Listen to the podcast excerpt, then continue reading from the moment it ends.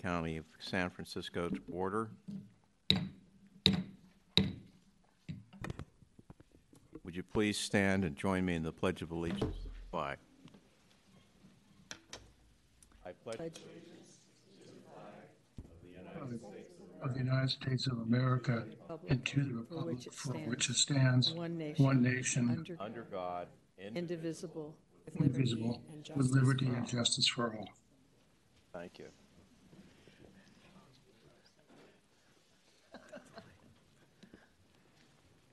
We'll now have the roll call. Thank you, President Scott. Roll call, starting with President Scott, Present. Vice President Hao, Present. Commissioner Breslin, Present. Commissioner Canning, Present. Commissioner Follansbee, Present. and Commissioner Zvansky. Present. With that, we have quorum. We now have a quorum, and I would like to uh, claim the privilege of the chair to make some adjustments in today's agenda. Uh, We're going to have, it's a rather lengthy agenda. We have two closed sessions attached to it, and uh, there will be uh, multiple presentations. So I'm going to ask that everyone cooperate uh, as much as possible in terms of observing the time uh, that we have allotted for this meeting. In that, another commission comes in here at about 4:30 to 5 o'clock, and we need to clear the room. And we don't want to co-join commissions in the, in San Francisco ever. So we have to keep our business separate and allow them to uh, come into this room. So with that, uh, the following uh, modifications to the agenda will be made. Uh, Item nine, the geo- uh, demographic report will be incorporated into the director's report. And then for the closed session, uh, we have one closed session where we'll be considering the evaluation of the executive director and one for a member appeal. And those items are item 19 and the related items of 20, 21, and 22. They will be considered after, I repeat, after item 23, which is the member appeal and its related items. So we're switching those around. The member will be present, I understand, and we want to be sure that we're not, if we do run out of time, we might have to defer the closed session on the executive director's evaluation, and- we don't want to have the member come back again to hear the appeal. So with those changes, I'm now ready to uh, entertain or open, op- Oh, move the meeting to item three.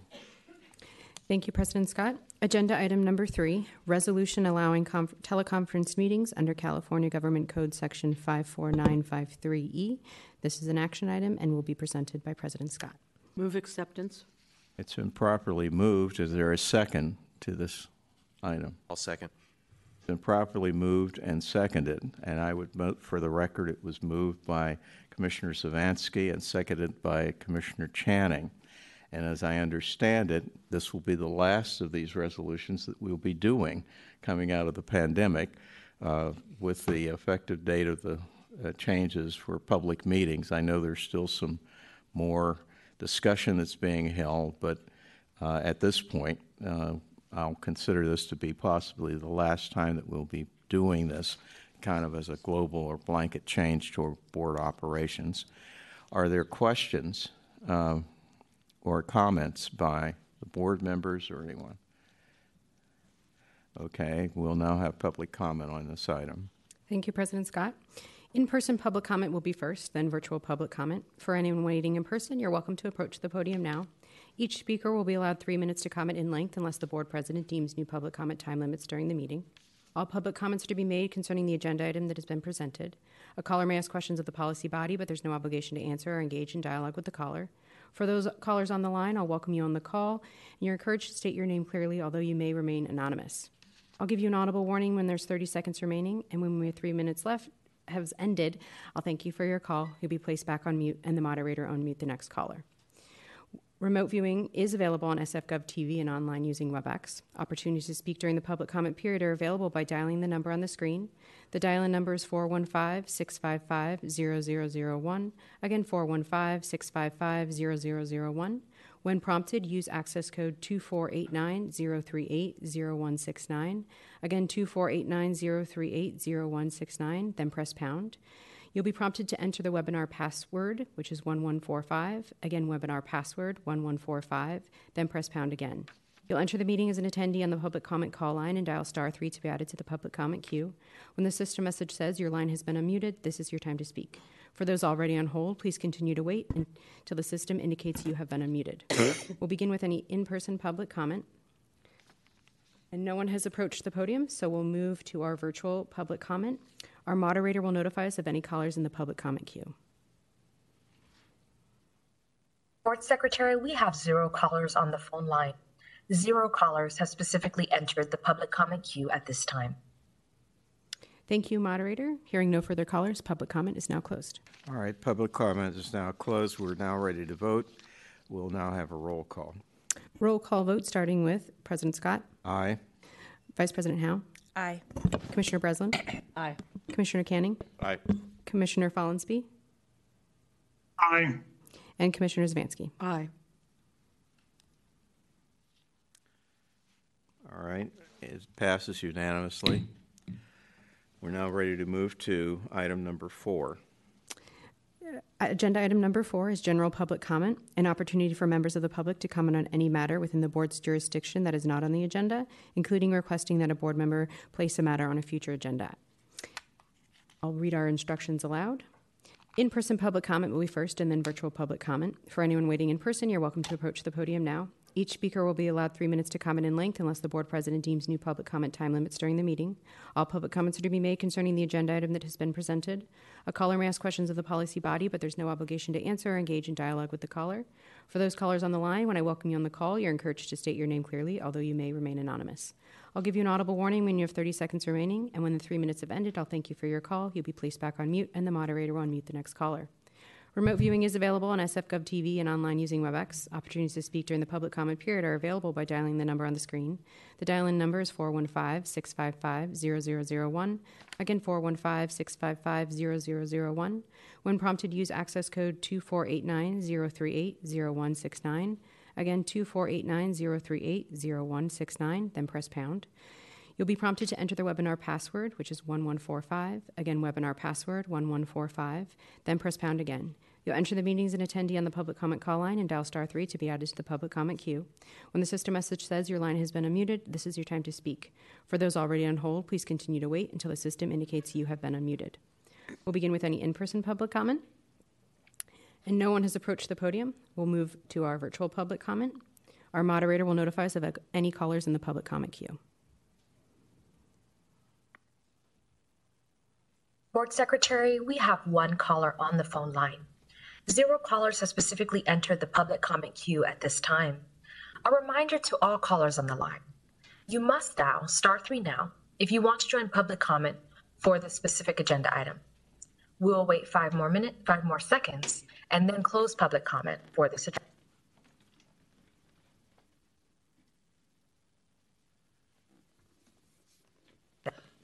Board Secretary, there are still no callers in the public comment queue at this time. Thank you, moderator. Hearing no further callers, public comment is now closed. Thank you. We'll now move to item five.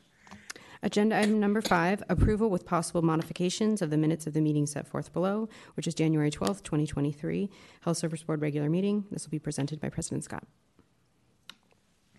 I'm now ready to entertain a motion on the minutes. I move that we approve the minutes um, of the, sorry, of the no, January. January 12th, sorry, 2023 Health Service Board meeting. Second. Second. All right, it's been properly moved and seconded that we approve the minutes that are attached to the materials for the meeting for the January 12th, 2023 uh, board meeting. Are there any comments, edits, modifications, or suggestions from the board members? I did receive um, edits um, from Commissioner Breslin and have noted them. All right, those have been incorporated as far as I know. Are there anything, anything else from the board? If not, we'll have public comment on this item. Thank you, President Scott. In-person public comment will be first, and then virtual public comment. For anyone waiting in person, you're welcome to approach the podium now. Each speaker will be allowed three minutes to comment in length unless the board president deems new public comment time limits during the meeting. All public comments are to be made concerning the agenda item that has been presented. A caller may ask questions of the policy body, but there's no obligation to answer or engage in dialogue with the caller. For those callers on the line, when I welcome you on the call, you're encouraged to state your name clearly, although you may remain anonymous. I'll give you an audible warning when you have 30 seconds remaining. When your three minutes have ended, I'll thank you for your call. You'll be placed back on mute, and the moderator will unmute the next caller. Remote viewing is available on SFGov TV and online using WebEx. Opportunities to speak during the public comment period are available by dialing the number on the screen. The dial in number is 415 655 0001. Again, 415 655 0001. When prompted, use access code 2489 038 0169. Again, 2489 038 0169, then press pound. You'll be prompted to enter the webinar password, which is 1145. Again, webinar password 1145, then press pound again. You'll enter the meeting as an attendee on the public comment call line and dial star 3 to be added to the public comment queue. When the system message says your line has been unmuted, this is your time to speak. For those already on hold, please continue to wait until the system indicates you have been unmuted. We'll begin with any in person public comment. And no one has approached the podium, so we'll move to our virtual public comment. Our moderator will notify us of any callers in the public comment queue. Board Secretary, we have one caller on the phone line. Zero callers have specifically entered the public comment queue at this time. A reminder to all callers on the line you must dial star three now if you want to join public comment for this specific agenda item.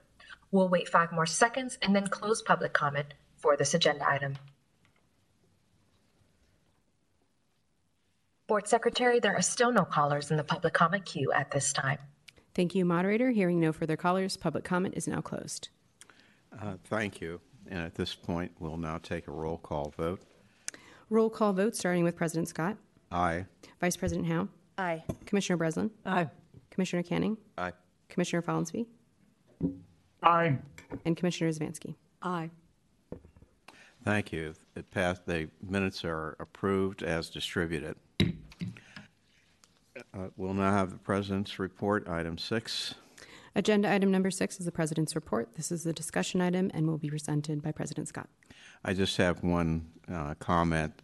I believe all the commissioners received an Ethics Committee uh, email this week requesting that we complete our Form 700 by April the 3rd, and I'm sure that we're all going to comply with that uh, request. So that is my president's report for today. Public comment? Thank you, President Scott. In person public comment will be first, then virtual public comment. For anyone waiting in person, you're welcome to approach the podium now. Each speaker will be allowed three minutes to comment in length unless the board president deems new public comment time limits during the meeting. All public comments are to be made concerning the agenda item that has been presented. A caller may ask questions of the policy body, but there's no obligation to answer or engage in dialogue with the caller. For those callers on the line, when I welcome you on the call, you're encouraged to state your name clearly, although you may remain anonymous. I'll give you an audible warning when you have 30 seconds remaining. When your three minutes have ended, I'll thank you for your call. You'll be placed back on mute, and the moderator will unmute the next caller. Remote viewing is available on SFGov TV and online using WebEx. Opportunities to speak during the public comment period are available by dialing the number on the screen. The dial in number is 415 655 0001. Again, 415 655 0001. When prompted, use access code 2489 038 0169. Again, 2489 038 0169, then press pound. You'll enter the you'll be prompted to enter the webinar password, which is 1145. Again, webinar password 1145, then press pound again. You'll enter the meeting as an attendee on the public comment call line and dial star 3 to be added to the public comment queue. When the system message says your line has been unmuted, this is your time to speak. For those already on hold, please continue to wait until the system indicates you have been unmuted. We'll begin with any in-person public comment. And no one has approached the podium. We'll begin our virtual public comment. Our moderator will notify us of any callers in the public comment queue at this time. Board Secretary, we have one caller on the phone line. Zero callers have specifically entered the public comment queue at this time. A reminder to all callers on the line you must dial star three now if you want to join public comment for this specific agenda item. We will wait five more seconds and then close public comment for this agenda item. Board Secretary, there are still no callers in the public comment queue at this time. Thank you, moderator. Hearing no further callers, public comment is now closed. Uh, Thank you. We're now ready to move to item eight, the director's report. Thank you, President Scott. Uh, I believe it's agenda item number seven, Director's Report, uh, which is a discussion item and will be presented by Executive Director, SFHSS Executive Director Abby Yant. Good afternoon, Commissioners. Abby Yant, Executive Director, San Francisco Health Service System. we can uh, thank you for bringing to the attention that fact that we will be resuming in-person meetings uh, next month. Um, uh, our office is very excited about that. Um, I hope that you all are. The COVID 19 uh, is, um, we're beginning to, I think, to look a little bit in the rearview mirror on the um, pandemic. As we know, the um, uh, there's been declarations of the ending of the pandemic status at a federal and state level, and those are forthcoming. Um, in the meantime, uh, it does look like we should all get used to the notion of giving, getting an annual COVID vaccine. Uh, that's what the FDA is working towards at this time. I do want to remind the board of your um, obligation to the blackout notice, since we are in a um, blackout period, both for our rates and benefits of our uh, all of our health plans, uh, and as well as um, the actuarial services. And uh, that we continue to work closely with the Unified School District uh, on their um, issues regarding their payroll system and the interface files that um, transmit information to us um, uh, regarding their employees. They have not been able to uh, automate that process uh, yet at this time, so things are pretty clunky, um, but we're continuing to work through the changes that are necessary. And uh, Executive Director, I know we want to be able to pull up that um, slide on the screen for all of you. I believe it's the top document, and Iftikhar is going to be able to help us with that. Thank you. Or the Thank you. outline of the director's report. For the outline of the director. Yeah. Thank you. Um, we are uh, continuing to work towards the implementation of the strategic plan, and we'll keep you updated. You will hear a report on today's meeting on the mental health forum, which is was named in the strategic plan as one of the key initiatives that we um, wish to accomplish, and we've done so. So you'll hear more about that. I do want to acknowledge that it's Black History Month. Uh, lots of activities going on uh, to uh, celebrate the uh, history of African Americans in our communities, um, and I'm I continue to be really impressed with what the library is able to do in community events. Um, I, it's just um, it's it's a very different library than what I grew up with. So I think that's really great. Um, we continue to work very closely with the Department of Human Resources to uh, fill the vacancies that we have in our department. Um, and we are making inchworm progress, not nearly as um, significant as we need to make, but we are uh, continuing to improve. I did want to acknowledge that uh, our communications director, uh, Jessica Shin, has been appointed to a, a permanent position um, in the department as the director. And we're really glad to keep her around because she's terrific. Um, and then there is a list of the recruitments that are underway.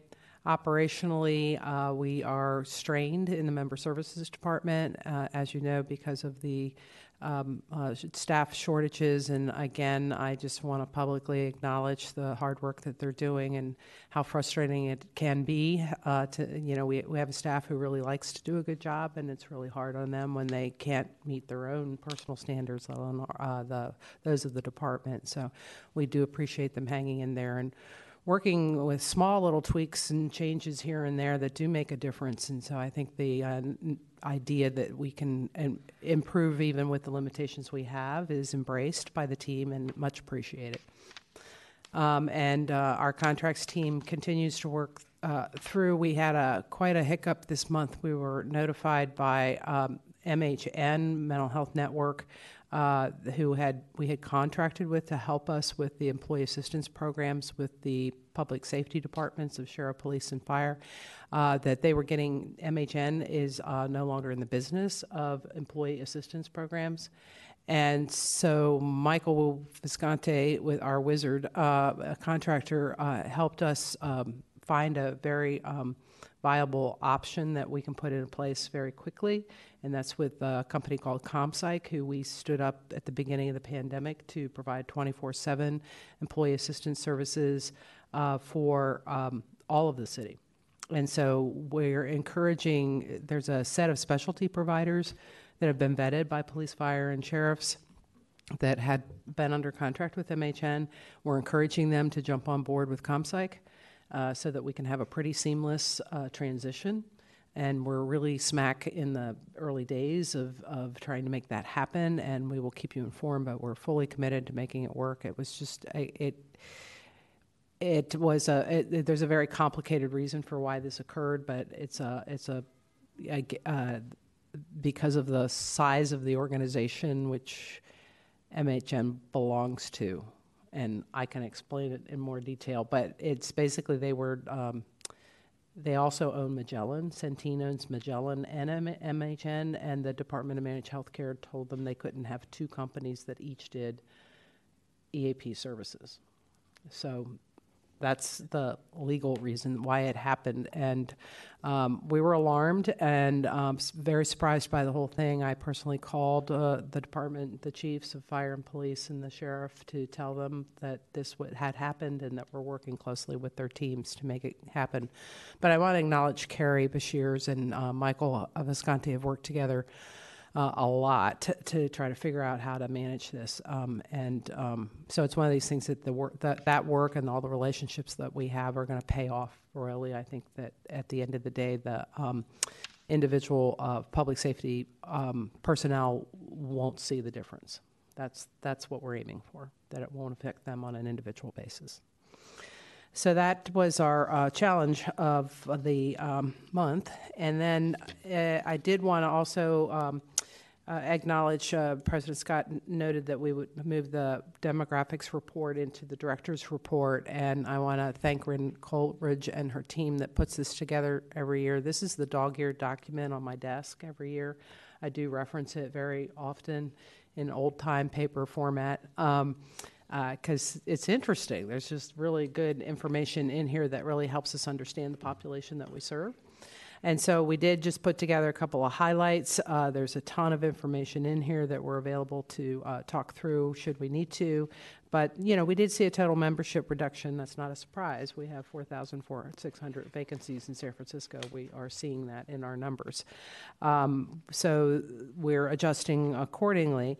Um, we did see some changes related to the split family um, uh, resolution, which I appreciate the board helping us with that. It really went pretty darn smoothly.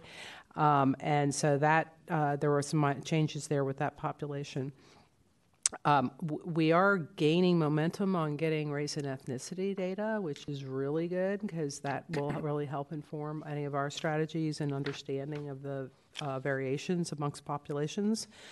Um, and uh, we continue to see the Kaiser um, continuing to increase their membership as a percentage of our population. And um, most of us uh, still live in, uh, or 40% of the employees live in San Francisco, but the majority of the um, retirees, 91%, continue to reside in California. So I know we look at the geography, it's the point there, uh, uh, on an annual basis to be sure that we are adequately serving populations that are outside the city and county of San Francisco. So those are the highlights, um, and um, we can entertain any questions that you might have on my report or on the demographic report. Are there any questions from the board members regarding the demographic report? I just have one comment. I noticed that the membership has been reduced for the third year in a row. So I wonder where all those members go.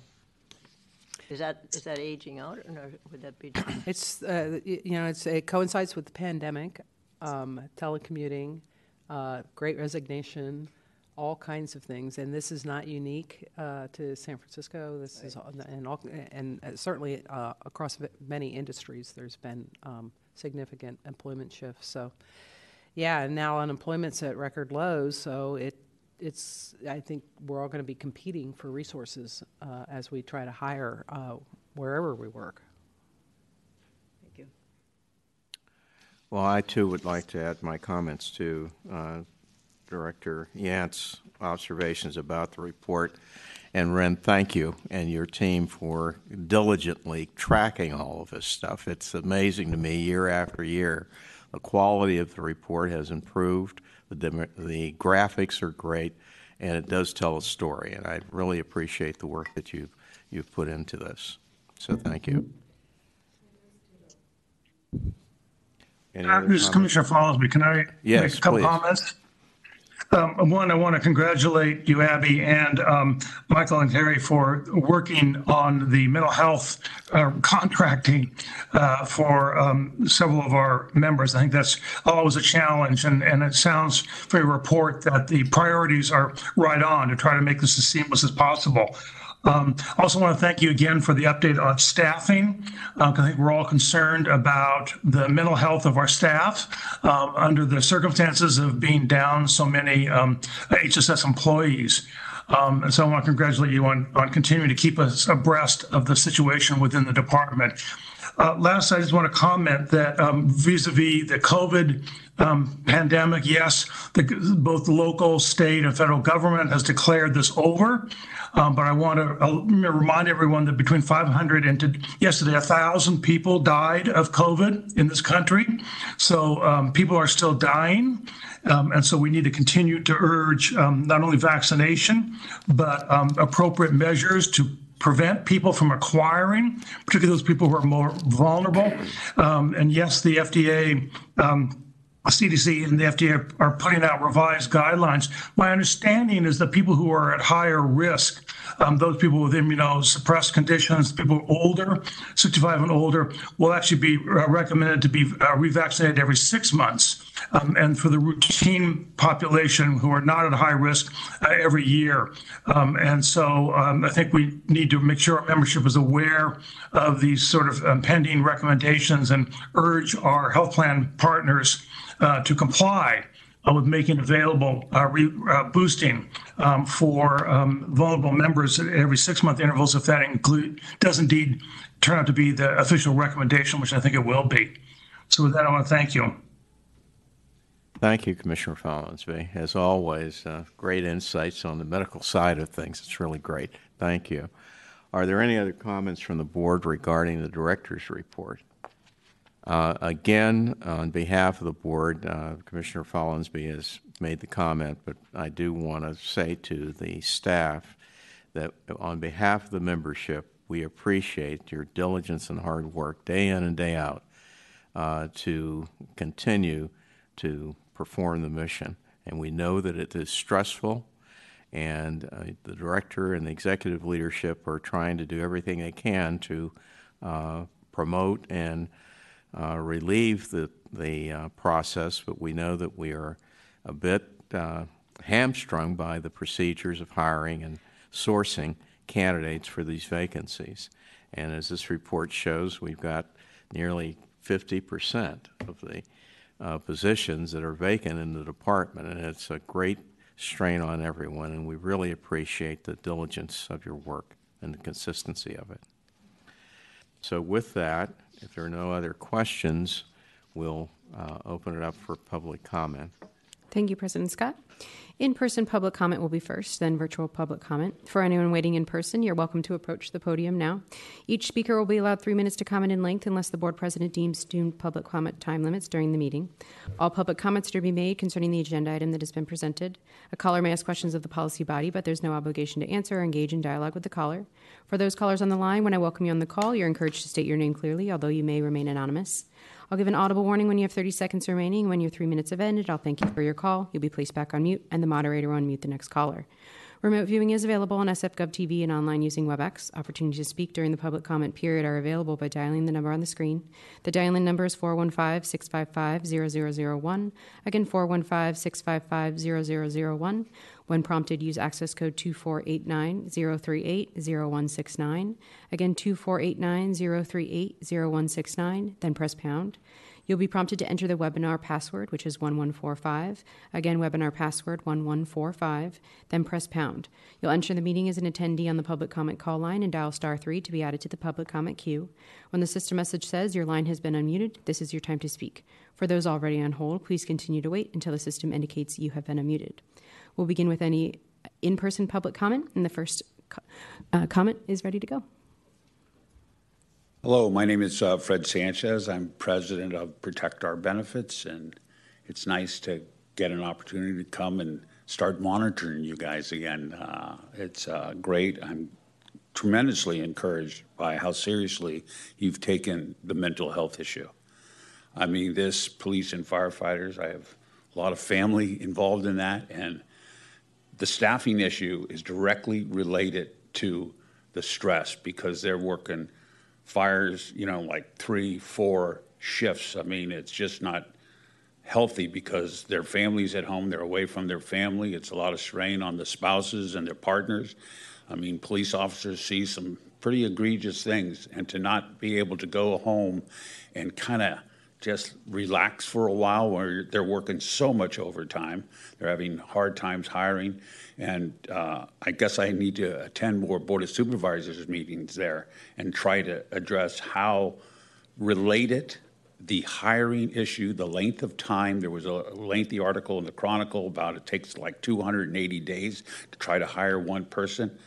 This is all about the mental health issues. It's so related. I'm getting a lot of frustration from members calling me saying that unfortunately they call member services to try to get through with you guys and you have the same issue it's not your fault but and i know you're all trying to address it so i thank you for that that's all i have to say Thank you. Thank you for your comment. I don't see any other in-room comments, so Board Secretary, please. Yes, we can move to our virtual public comment, and our moderator will notify us of any callers in the public comment queue. Board Secretary, we have one caller on the phone line.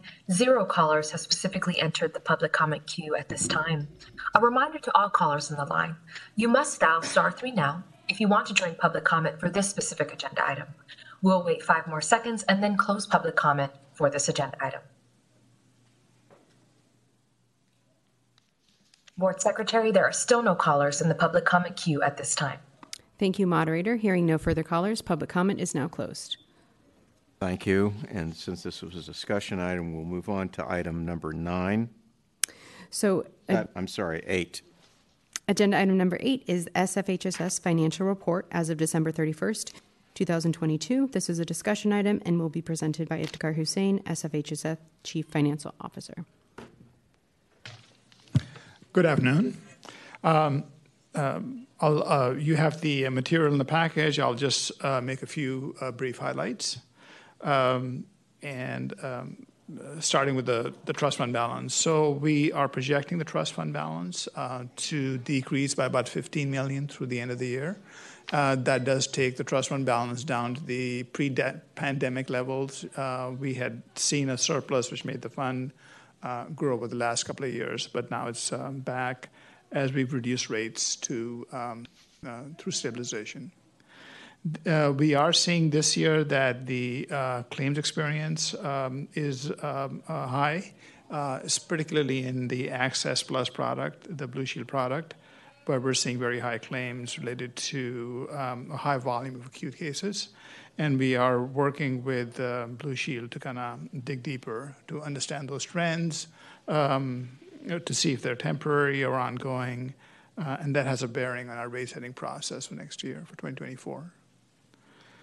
Um, the pharmacy rebates actually are coming in uh, quite well, so 14.7 million this year. Um, and uh, interest, we're projecting 800,000 for the year, which is consistent with prior year.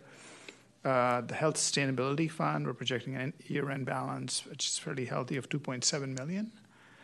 And the general fund, we are expecting to have a surplus this year because of the vacancies we've talked about um, um, in our operations.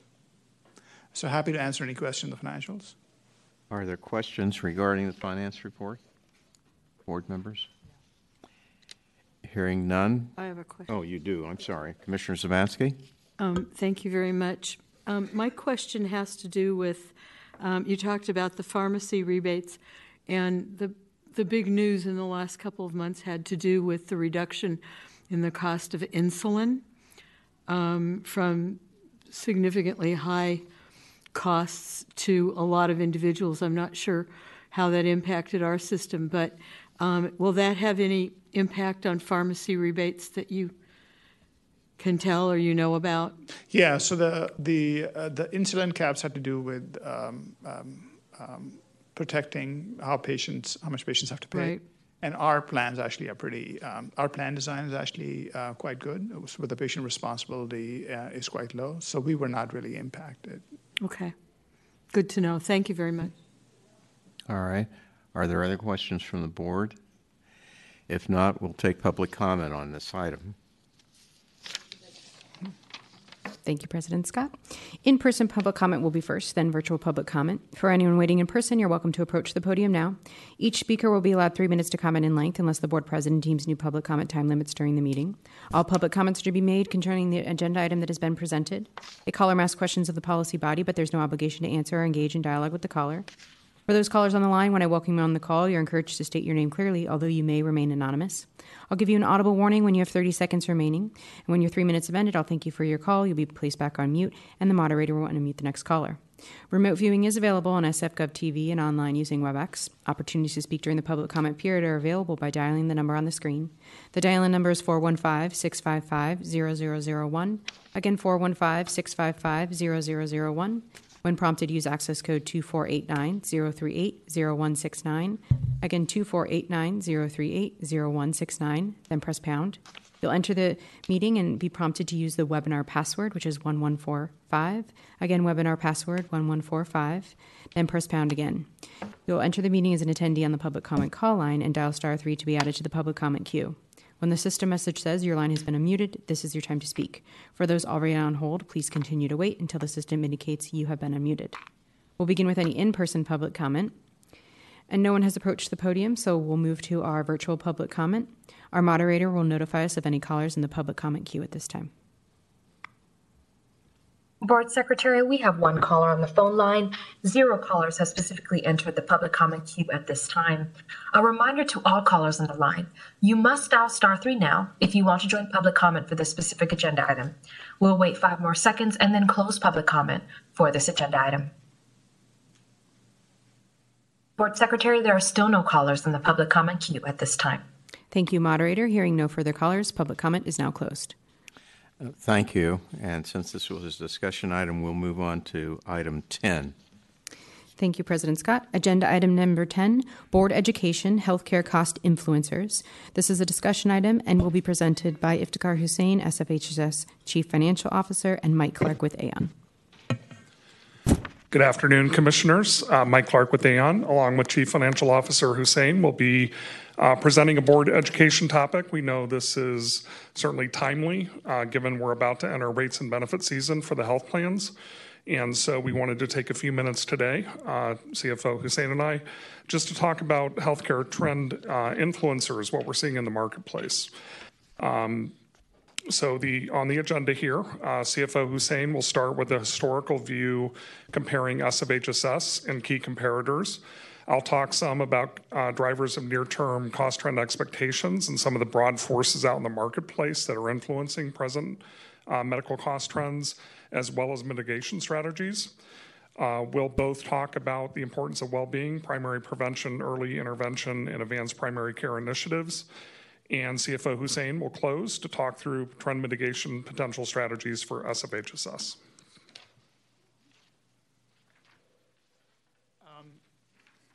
So I'll show some um, trend data here, and the three lines you see on this slide, um, the purple line is actually uh, San Francisco Bay Area CPI. Uh, so that's all goods and services, not just medical services. And uh, you can see that purple line dropping, uh, but other, uh, in 2020 with the pandemic, uh, more so than the medical trends. Uh, but generally, you see um, um, uh, an upward trend as we've seen in, in general inflation, where in, the, in 2022, um, there is a general increase in costs across the board for all services, including medical services. Um, go ahead, next slide. So the, the um, blue line that we've added uh, in this slide shows the SFHSS trend, and you can see pretty consistent with uh, the other benchmarks through 2021. And then beginning in 22 and uh, 23 rates that we've already negotiated, uh, we are seeing um, quite, you know, performance, our, our numbers are quite a bit below benchmarks. Um, go ahead. And then this last uh, line here, the dotted line, is a trend uh, mainly driven by the 22 and 23 performance, the downward trend um, in our rate, negotiations. Just so that I'm clear on this, uh, just for a moment, if you want, we have been tracking national trends kind of consistently for the past few years, and now it looks like we're going to accelerate, just like the rest of the uh, national trends in inflation. Is that correct? Is that what I'm to draw from these lines? Is that what you're telling me? Yes. So the yeah. So you could see that in 2022, all those trends uh, uh, are actually moving in a higher direction as inflation is increasing, and at the same time, I think it's a compounding problem. And at the same time, we've had really low increases uh, at SFHSS for the last couple of years. Um, so we um, we have to be uh, creative and do the RFP process and the mitigation strategies we're talking about. Otherwise, we're going to see this rebound. All right. Well, it's just uh, I'm just putting a peg on that because it's going to translate into the rate setting process. Yeah. And uh, so this is an early warning that there will be some movement beyond what we've seen historically here. All right. Thank you.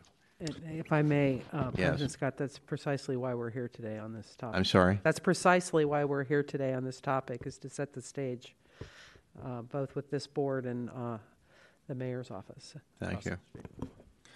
Yeah, and President Scott, great comment, and it leads nicely into slide six, a few of the national uh, viewpoints that I'll share here. You know, certainly we are expecting an uptick in healthcare trend, and as you see from the data that we're tracking, uh, within Aon from 2022 to 2023 expectations, vast majority is driven by price. You know, price, utilization, um, continued advancement in medical technology all contribute to trend. Uh, but price has been, and we expect to be to continue to be the dominant uh, force behind medical trend going forward. Uh, there continues to be market consolidation. I know that we've talked uh, to this board about the impact health system uh, acquisitive activity over the last couple of years. There's also the need to look for alternative revenue sources now that some of the um, pandemic era funding uh, has run out for health systems. And so, you know, we continue to see price as a primary concern.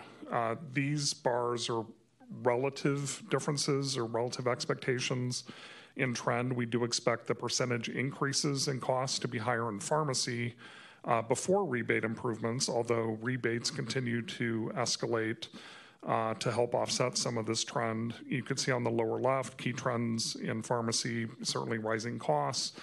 Uh, a lot of concern about expensive gene and cell therapies that are coming into the marketplace. You know, phenomenal treatments for individuals who require uh, these medications, but certainly they come at a high cost. Um, you know, for these patients on high cost therapies, and then the integration of specialty pharmacies into healthcare organizations. And you can see some of the influencers in pharmacy on the right uh, that we continue to track.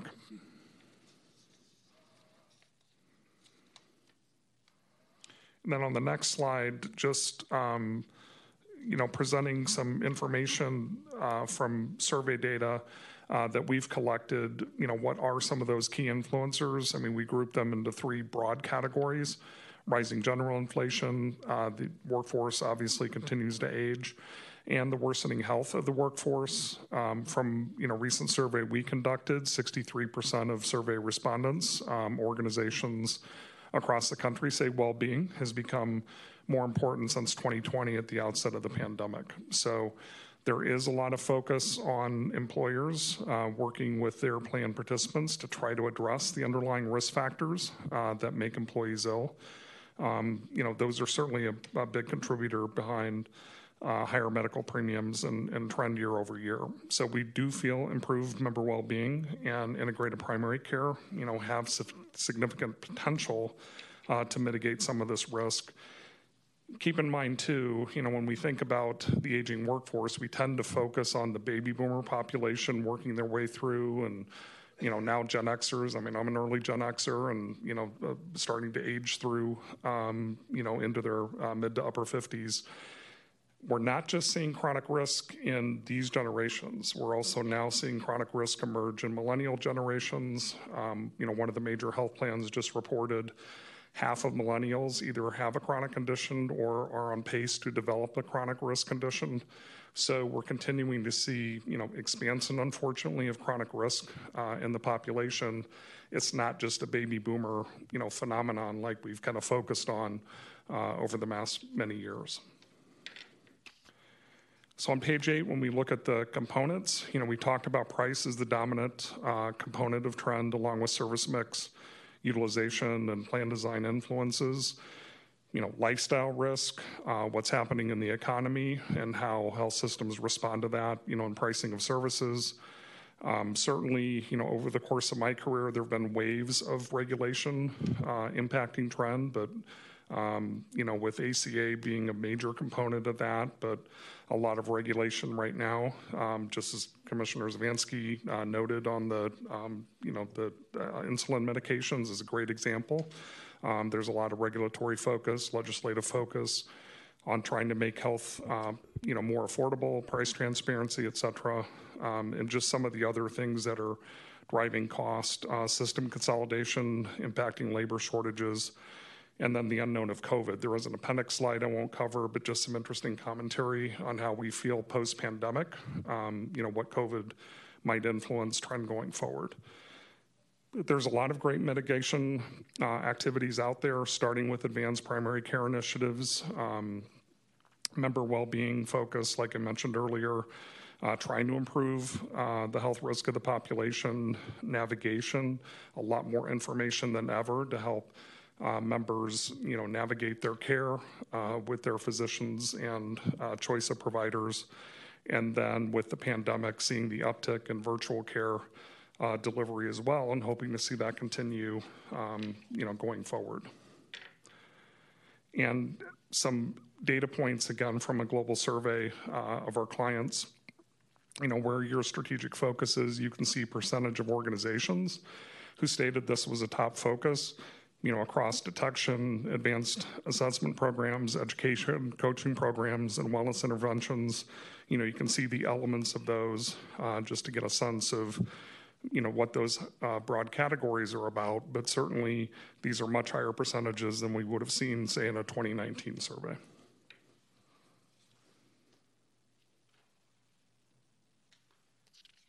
So intuitively, um, you know, the, the, the prevention and, uh, and primary care being closely related, you would think that would lower the total cost of care if those um, um, uh, um, care, if that care is effective.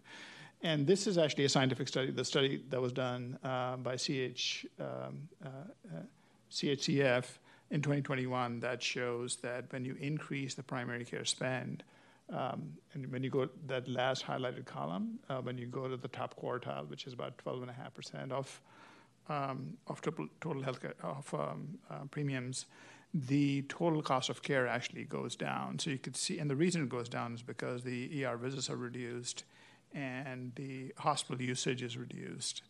Um, And then on the next page, you can see, so, you know, we looked at trends earlier. This shows um, um, um, healthcare expenditures going back um, 15, 20 years. And you could see that uh, we're in this, uh, the currently, we're, you know, we had a big drop in the most, on the right-hand side from the pandemic, and we're now uh, pretty close to the pre-pandemic state in terms of healthcare expenditures. And then the prior uh, increase in healthcare, uh, you could see 2010 through 2014 had to do with ACA, where coverage was expanded um, and um, and uh, lifetime caps were eliminated. Um, but you, you, so there is a very very sharp increase you see here, but it is um, going back to the pre-pandemic levels. Okay.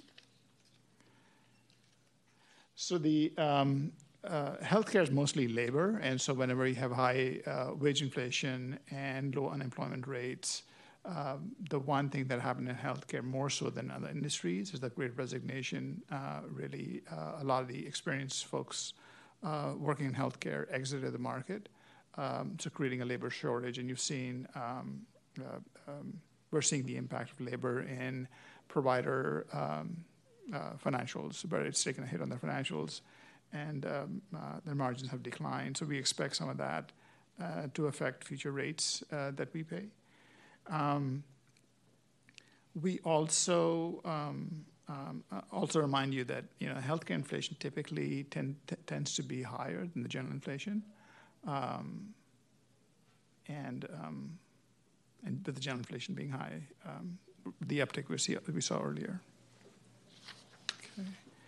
So what can we do about it? Um, so this, you know, the the the, the most um, effective lever we have is to work with our health plans and our partners um, to um, um, to implement innovative care, care models. Um, so we we have you can see in the table. Uh, uh, uh, the majority of the plans that we have are HMO plans where care is managed with a high uh, use of uh, emphasis on primary care. Um, and we do we go through an RFP process every three years, and um, um, the next one would be in uh, after 2024. The um, um, the demographics, um, our wellness programs, and the the health mitigation score basically is is, is goes back to the uh, to the wellness programs, timely care. Uh, the alternative care settings is making sure that uh, things the uh, the right setting is used. The pandemic can reduce virtual care, um, which is a very good way to provide uh, very quick access to physicians. And uh, it's declined somewhat, but it it does. Um, prevent people from going to the ER and getting actually better care from their primary care doctors. Um, the Advanced Primary Care Initiative that we are working with our plans um, um, uh, also promotes wellness and reduces hospital visits, reduces ER visits um, when it's effective. And then lastly, the plan design, uh, how deductibles are set, copays are set, um, the RX formularies um, uh, have a bearing on the cost. Okay. Thank you. I want to uh, go back to uh, page 12, if we can, for a moment, just to uh, focus on a couple of things here. Price increases will exhibit some delay in appearing in medical claims because provider contracts are renegotiated every two years. So I would take that to mean that we're on the front end of continuing increases as uh, in the future years of 20 four and five. We're starting going. Uh, we're going to start in 24, and it's going to go higher in 25. Is that kind of where what you're saying here? Yeah, I would say uh, we started to see. So what's interesting data, not necessarily here in San Francisco, but some national data I see across my clients, an uptick in kind of threatened terminations between carriers and health systems I would say even starting in late 2020, early 2021. So from a um, contracting standpoint, I would say the cycle has already started. Okay. Um, so, you know, we're starting to see, like for instance, we, and I know we'll talk about this when we have our Blue Shield uh, HMO experience presentation next month, but we saw a higher level of large claims in especially the Access Plus plan than frankly we've ever seen. I mean, the amount of claims that are being reimbursed to SFHSS through the large claim pooling mechanism, the $1 million um, mechanism in place with the Blue Shield HMOs, is higher than it's ever been um, since I've been tracking it uh, for SFHSS. And some of that could be driven by price inflation on certain services in certain facilities uh, we will be, you know, continuing to dialogue with Blue Shield and the other plans about what's happening in their contracting environments. So, in my view, this has started to fold in by the time we get to now. It maybe, you know, wasn't folded in, let's say, in late 2020, early 2021. All right. Okay, so we're in in the price increase incline at this point. Correct. And we should expect more of it as we go forward. Correct. But certainly, you know, in our collaboration with us of HSS, I mean, we are constantly working with the health plans to understand, you know, all the forces that are driving trend, utilization as well, right? Not just price, even though price, you know, we feel is the dominant uh, trend driver, but across all aspects of trend. and talking through some of those mitigation strategies, you know, with the plans collaboratively that also benefit members, uh, that can help to reduce, you know, the impact that you see at renewal time. All right. Are there other questions from board members? Uh, Commissioner Savansky? Thank you, President Scott. Um, I go back to um, page number six, when you talk about market consolidation. Um, And what struck me was that there are laws with regard to corporations, um, and there's a point at which they sort of hit some federal laws with regard to consolidations and, and can't, I forget what the name of the law is way back when. But is anybody monitoring what's going on in the healthcare industry with regard to these consolidations of major health plans? And are they uh, subject to those federal regulations that say, oops, you can't consolidate into one big whatever or two big corporations that you have to maintain um, certain levels of that. So I'm concerned about the consolidation issues because obviously that has to do with rate setting and other market trends that would impact the cost overall um, if they were allowed to have like just one big organization. So can you speak to that a little bit? Yeah, I mean, certainly for-profit systems that are uh, publicly traded entities have to go through the same Department of Justice review and everything else at the federal level um, that any other, you know, publicly traded organization has to go through. You know, what we've been witnessing over the years here in healthcare, some of it has been large system consolidation, but it's also been, uh, you know, numerous instances of just small provider practices being uh, um, purchased into uh, larger larger practices, and you know that's happened over the course of time. Um, I don't know, CFO Hussain, I don't know if you have a view on on this from kind of your former you know health system environment, just kind of looking at you know what could be the impacts of of consolidation. I think it's been ongoing long enough that I don't expect there to be, you know, some surge in big price inflation because of ongoing uh, consolidation. But um, but at least, you know, at least for major system consolidations, especially publicly traded organizations, you know, they do have to go through the same DOJ review. So I don't know if you've got anything to add. Yeah, so th- I I think the- it is true that in Northern California, the healthcare prices are much higher than Southern California. So that speaks to the consol- the higher um, um, consolidation in in the uh, Northern California market.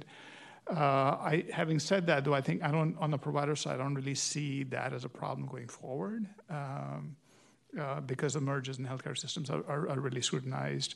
Uh, The bigger danger, I think, really is the pharmacy, um, the patents, um, where there's a lot of debate now on public policy, and we need to, um, you know, the, the, as a policy matter, we need to make sure that the patent laws are not being used to um, to kind of in, in, in a, as a sword um, to increase prices. Yeah.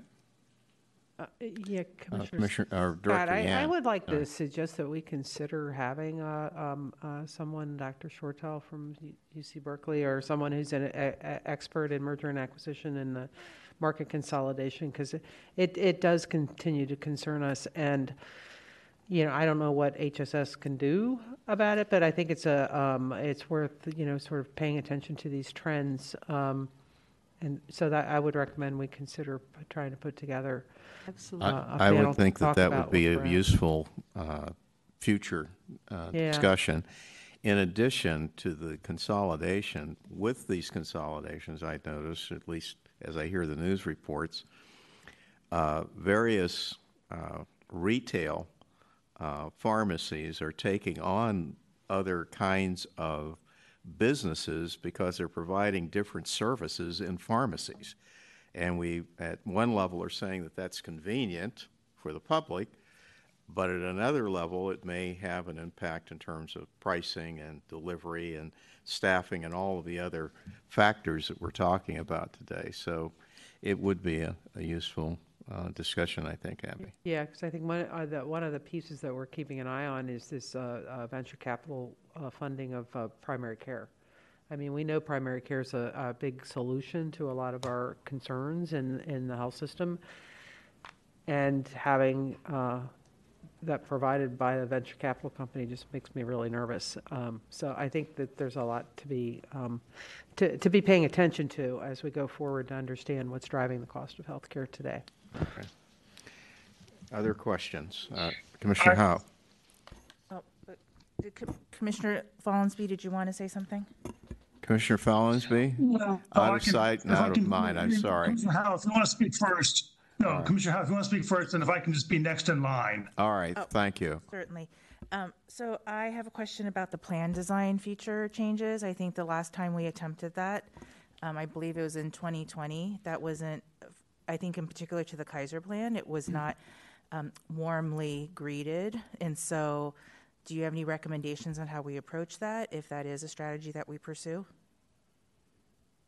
Yeah, so we don't really have any recommendations at this point. Um, But I, yeah. But in I- I- general, I- yeah. Yeah, I- I did go back and look at the, uh, the 2021 Kaiser and, um, I think in general, it would be arm in arm with our colleagues at the Department of Human Resources who negotiate these um, types of benefits with the um, employees.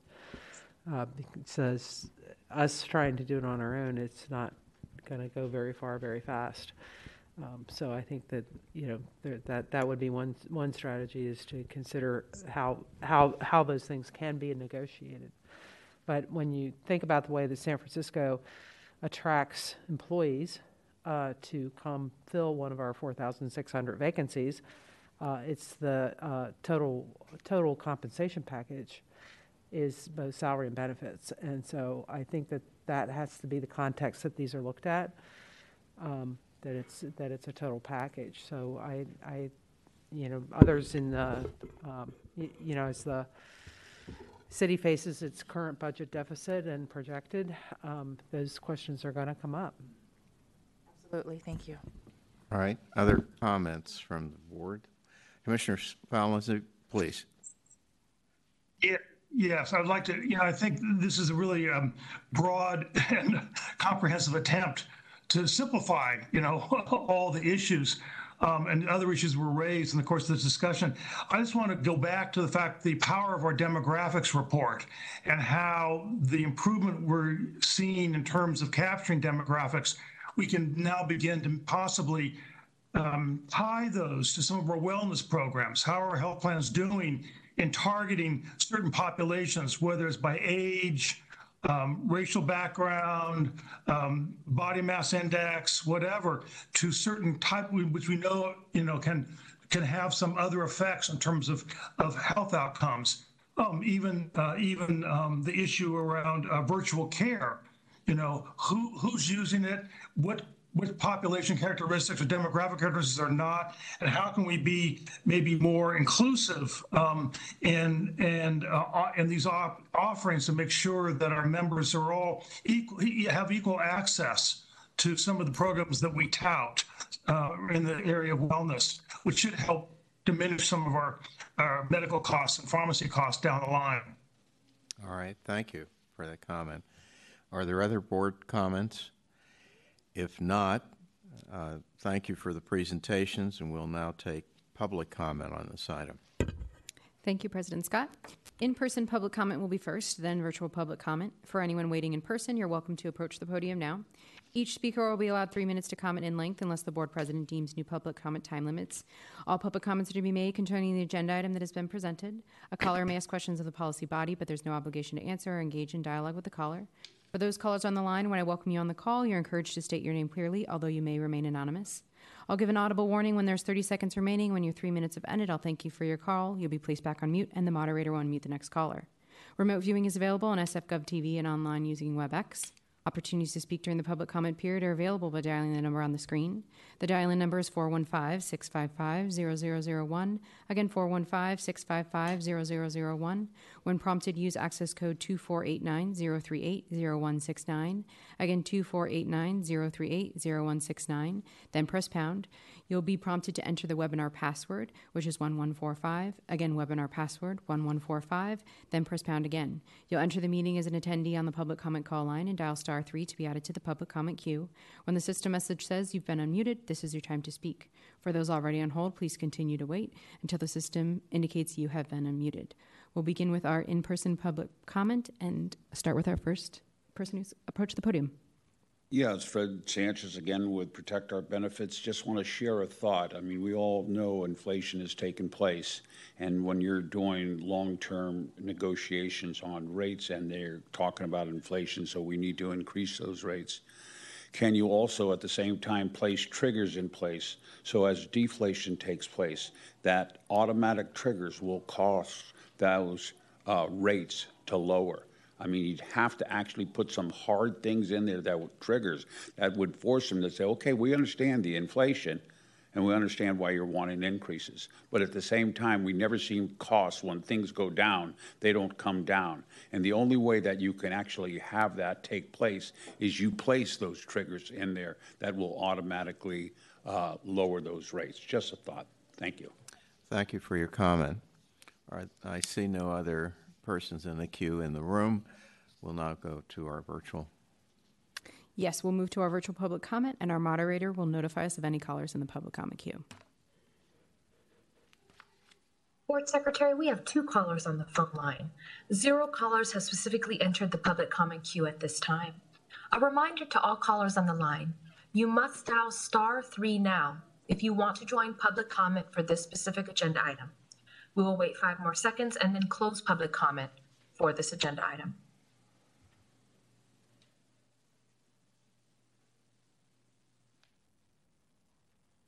Board Secretary, there are still no callers in the public comment queue at this time. Thank you, moderator. Hearing no further callers, public comment is now closed. Thank you.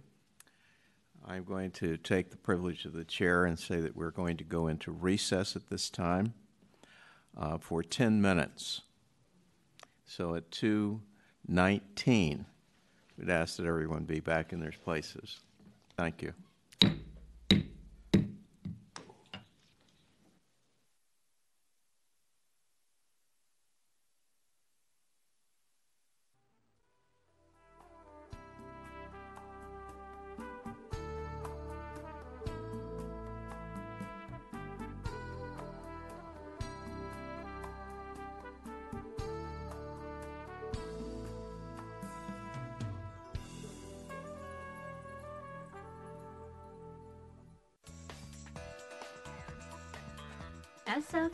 TV, San Francisco Government Television.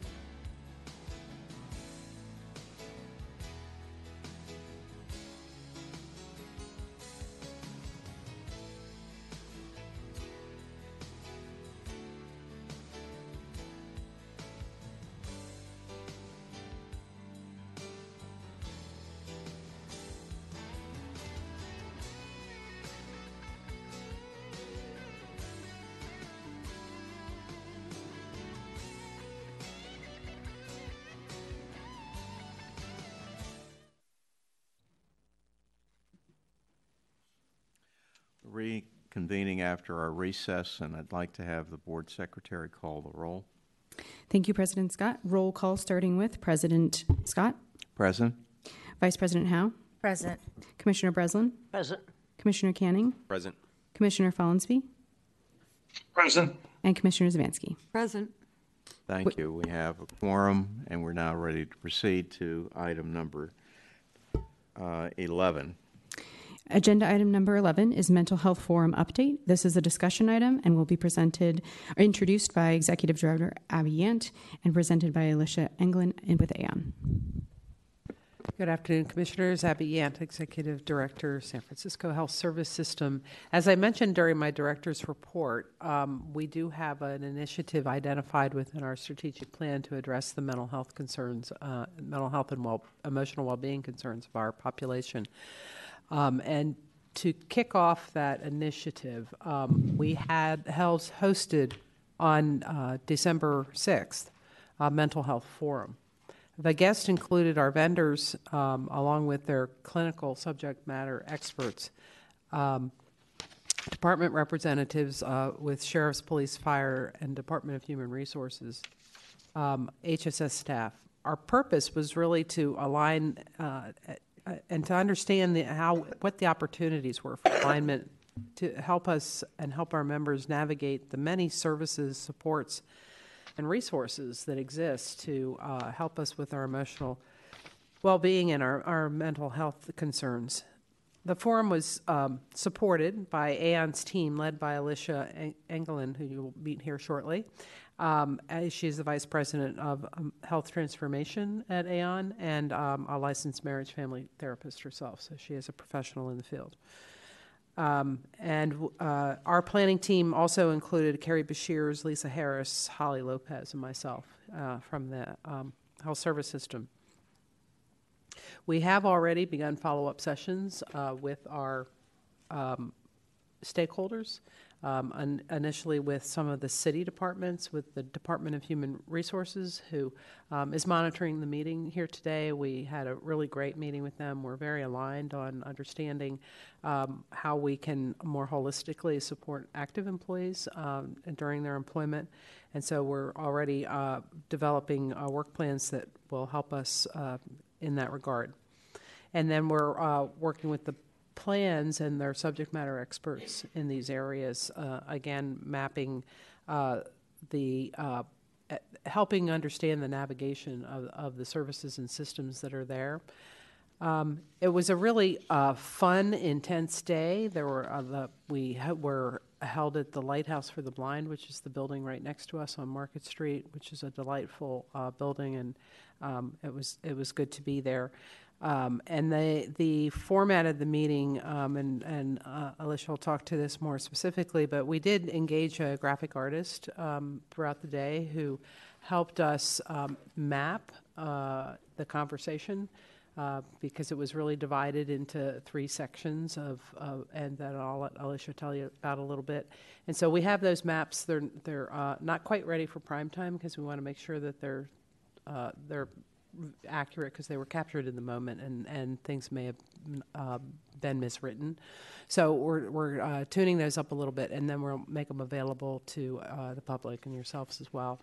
Um, and it was it was very engaging. Uh, I've done workshops like this before, and it's a it's an added element to engage work, uh, participants in the in the work when they can see what they're saying is uh, on the wall, literally.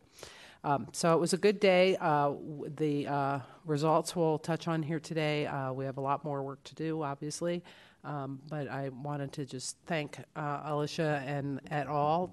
for um, this um, workshop. I told people, I tell people, I was actually very surprised at the outcome. Um, I thought we were going to spend the day uh, whining about how we didn't have enough clinicians. And uh, while it, you know it was readily acknowledged that we have clinician shortage, there's so much more to emotional well-being and uh, and caring for our mental health than than engaging with a clinician. So that's uh, was a big aha for myself, and I hope you'll see that in the presentation that Alicia will give now. Well, thank you and welcome. Thank you. Good afternoon, commissioners. My name is Alicia Englund glad to be here today. And so we have a slide deck that we're going to go through, and um, you'll be able to get a copy of this afterwards as well. So, what we're going to first go over, I'll just highlight it from an agenda perspective. We'll talk about what we went through um, throughout our time together at the Mental Health Forum and who was there. We'll also talk about the analysis that we did and the recommendations. And what was really key in this Mental Health Forum is to really understand the lived experience of the active members. So we could really understand what it's like to be in their shoes and look at how do we create clearer pathways for mental health care. And so today, as Abby mentioned, we were able to um, take this one piece in this activity to be towards our strategic goal that you have for SF HSS and look for your feedback on these draft recommendations. I think it's pretty important to acknowledge that we need to lead with equity when it comes to mental health. And the, the great thing about San Francisco is you have a lot of diversity and need, and that's an ability and something that we took into consideration throughout the Mental Health Forum and take um, great pride in continuing to do. This next slide looks at the timeline that went into getting to where we got at the Mental Health Forum. And you'll see the, the list of events. I won't read them off to you, but I think what's important to see is the buildup and the intention and how we got here, and really the importance of the partnerships throughout the, the course of the time getting to that point. So what's pretty cool is it's always it can be hard to explain something, but we do have a picture here that'll take you back to what we were able to do at the and revisit at the mental health forum. And what was wonderful is we had 50 people there, and it was across the spectrum of San Francisco um, members, city departments, thought leaders, health plan leaders, and clinicians, and vendor partners, along with Aon and Abby and her wonderful team and we came together and were able to look at the lived experience of the members. And um, as Abby mentioned, that Lighthouse of the Blind and Visual Impaired was a great place to have that that day. So you get a sense of that from the picture. And this next picture will start to give you a look at how we brought in that graphic artist. Okay, so what's really neat about that is we were able to capture the collaboration, the partnership, and the discussion in real time. And so people could see that their voices were being heard, which I think is part of what's unique with these experiences as we're looking at the, the active members and what they're, what they're um, experiencing. The other thing I do want to take a moment and acknowledge is that when we looked at this process, we were very intentional about bringing all of the the audience into play, as I mentioned. So we looked at a, we had a presentation from our health plans. They were able to come in and talk about current state and be part of our discussion. And then we also broke into interactive sessions we were able to go through those lived experiences and talk from the perspective of the different audience members. So we we're very intentional on bringing those groups together. And then we had small group discussions, which you'll see some of the pictures here where we were using post its and um, having some fun. I never knew Office Depot was that shortage of post its until you need to get certain colors. Um, and then we would have the large group discussion too, where people are able to make comments on other people's presentations. So, from an executive summary perspective, as highlighted by Abby, December 6th is when we gathered. And what we gathered to do is really understand and figure out how can we create clear pathways for mental health? And how can we do that in a way that's going to be equitable for the members? And so I'll talk a little bit about how we went and did that. And then all of the data that we were able to get received from the mental health forum went into the analysis and into the recommendations. And as Abby mentioned, we started with this view of looking at what the member is experiencing and where our providers intersect with them and how they help them. And you're going to see in this next slide going forward how we really expanded that holistic view and how there's an upstream approach. And from a clinician perspective, I think that's exciting that there's other avenues we can take. And um, we'll talk about that now. So you'll see on this slide, we looked at first the, the current experience that the member has with our great partners, health plan partners, and how the health plans have really been challenged to evolve. And recognizing that evolution and giving them an opportunity as well to talk about their roadmap of services. That's where we started that day. It was a great kickoff and energy to remember what we have in place.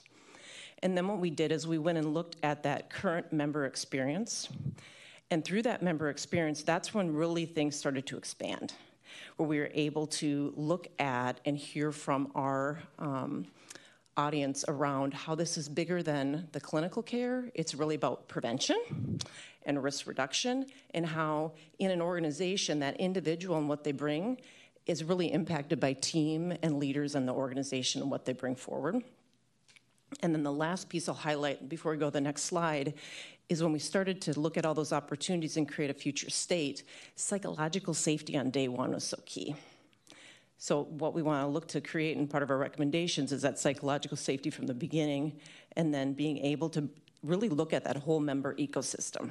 Everything you bring with you to work, and everything the job brings, and how those combined, and how really looking at mental health as health. So, go to this next slide.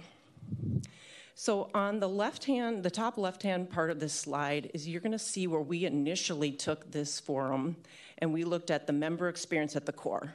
That member, right? We've talked today about the talent is so important and the people make things happen. And we also looked at that external layer at the end from the contractor perspective. Excuse me, my voice. Um, and we were able to validate through the mental health forum that these are still really critical and then if you look at the right hand side, we have this opportunity of that space in between to do some more things. So, from a departmental standpoint, from a leader and team standpoint, and also from our vendor partners in San Francisco um, services as well.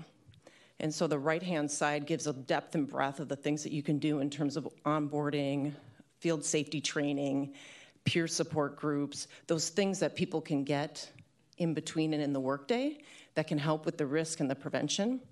And then, as Abby mentioned earlier, we definitely can't lose sight of that clinical care. And that's listed on the left hand side around evidence based and measurement needed, and some ideas there that we came up with as well.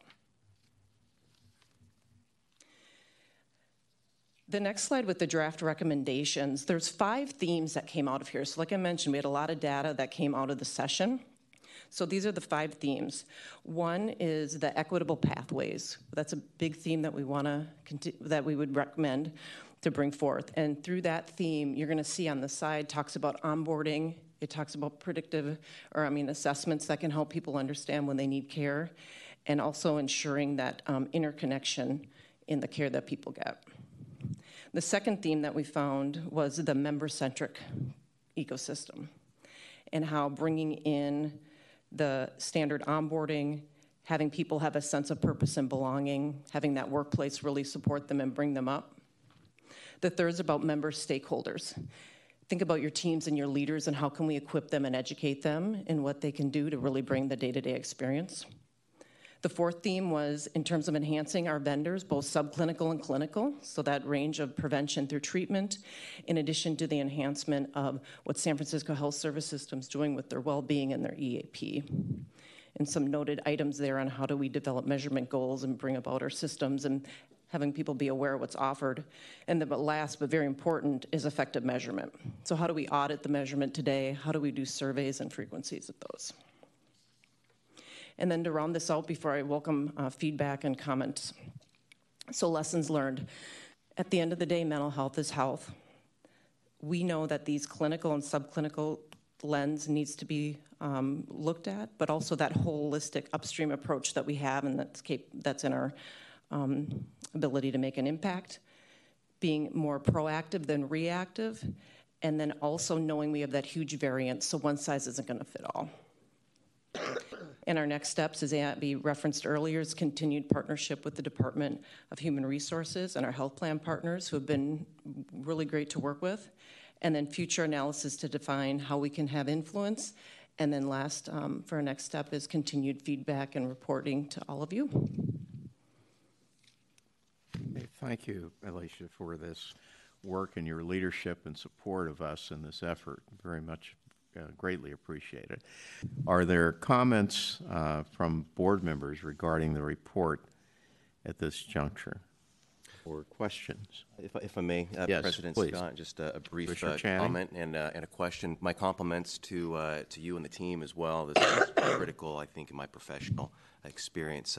mental health is, is very much tied to our ability to operationally serve the needs of San Francisco and every city department. Um, and I feel that uh, this is uh, my own personal experience. There's a, a, cultural acceptance and a shift in, in desiring these types of services. and, and no doubt I, I feel that there is um, uh, some appetite for this amongst department heads. And my question um, moving forward, and I realize that this is a process, um, are, are you finding uh, creative recommendations from others outside of San Francisco for ways they've been able to incorporate the uh, idea that mental health is health? And what I mean by that is we're frequently looking at a cost benefit analysis of you know our our, our, our, our widgets, our people, our resources. Um, and I, I, don't know if a mental health component is incorporated with, within that. Uh, personalizing, I think, the value of our resources, our staff. Um, are, are, there things that uh, others outside of San Francisco have done, or is this still very on the front end of our uh, journey towards incorporating mental health being the health of our of our of our people? Okay. Well, one thing I would say is working with clients recently. Uh, something that's been really positive that's been working is doing mental health first aid training or something comparable to help upskill leaders and even uh, members of the organization. In addition to that, I would say employee resource groups have been really popular. Um, even I can say at Aon we have that, and it's been a great outlet for folks to get together and to be educated on mental health and support one another. So when you think about the the opportunity within the systems that you have today, those are two things that, that come to mind. And I think that really ties into your first piece around reducing stigma and increasing that culture to want to be psychologically safe. Another idea I'll give too is um, we're seeing a trend. You know, if you think about safety historically, or even like physical fitness, like we'll do physical fitness assessment as kids, right? How many push-ups can you do and sit-ups and all that stuff. We don't do mental health assessments, so that's that piece is looking at how do we help people take um, maybe a questionnaire to understand how they're dealing with stress. And then the other piece I will say to that too is I've also seen a trend in industries that when they're putting out questions or education around safety, you know, um, how do you lift things? How do you climb a ladder? We're also starting to see people talk about mental health and stress. And it's been really well received as well. So expanding safety to be mental health too. Thank you so much. I realize my question was very broad, so I want to applaud you, the team, and Abby in particular for making this a priority. Are there other board member questions or comments? Well, we understand, uh, Director Yant, and our uh, colleagues at Aon and the health plan partners. Uh, you did say someone is here from Human Resources today? They were going to try to monitor the meeting. Oh, they're monitoring the meeting. Well, the Department of Human Resources as well. This is the beginning of a process. We understand that. But the fact that we've taken a substantial first step is a critical starting point and, and point to be emphasized uh, and it's very consistent with what we've identified as part of our strategic plan. So I'm very pleased to uh, get this report today and look forward to the next steps in the process. So thank you again. You're welcome. Uh, and with that, we'll take uh, public comment. Thank you, President Scott. Uh, I did need to uh, make an announcement that I was receiving um, notifications that public comment wasn't available, and it is incorrect on the agenda. So I've been working with SFGov TV. Um, it's publicly posted again on our website, um, but there is someone that is trying to reach out for general public comment, and I'm wondering if Jennifer Donnellan, we could um, understand if, if we how we can go back and make sure that general public comment can be put on the agenda so that people can I, comment. If that person is in the queue, if we can complete this item Mhm. of public comment, Mhm. then we will allow that person to get into the queue right Okay. after this item. All Okay. right? Is, is that Uh, okay? That's fine. So the whole time, the public comment hasn't worked, so that's why back then, early on, we didn't, for the general public, they weren't actually able to speak. So we will give them, Yes. Okay. So let's complete this item, and then we'll have that person or persons, if there are more than one, uh, come in for the general public comment item, which is item four on the agenda, I believe. Okay, Yeah. thank you. All right, we will call public comment for this agenda item. I'll read those instructions aloud with the updated information. So, in person public comment will be first, then virtual public comment. For anyone waiting in person, you're welcome to approach the podium now. Each speaker will be allowed three minutes to comment in length unless the board president new, new public comment time limits during the meeting. All public comments are to be made concerning the agenda item that has been presented. A caller may ask questions of the policy body, but there's no obligation to answer or engage in dialogue with the caller. For those callers on the line, when I welcome you on the call, you're encouraged to state your name clearly, although you may remain anonymous. I'll give an audible warning when you have 30 seconds remaining, and when your three minutes have ended, I'll thank you for your call. You'll be placed back on mute, and the moderator will unmute the next caller. Remote viewing is available on SFGov TV and online using WebEx. Opportunities to speak during the public comment period are available by dialing the number on the screen. The dial in number is 415 655 0001. Again, 415 655 0001. When prompted, use access code, which has been updated, to 2504 751 1459. Again, 2504 751 1459. Then press pound. You'll be entered into the um, meeting and be prompted to access the webinar password, which is 1145. Again, webinar password 1145. Then press pound again. You'll enter the meeting as an attendee on the public comment call line and dial star 3 to be added to the public comment queue. When the system message says you've been unmuted, this is your time to speak. For those already on hold, please continue to wait until the system indicates you have been unmuted. We'll begin with any in person public comment. And no one has approached the podium, so we'll move to our virtual public comment and our moderator will notify us of any callers in the public comment queue at this time. Secretary, we have three callers on the phone line. One caller has specifically entered the public comment queue at this time. A reminder to all callers on the line, you must dial star three now if you want to join public comment for this specific agenda item. I will indicate when there are no more callers in the queue, and you will hear a brief moment of silence as we transition between callers.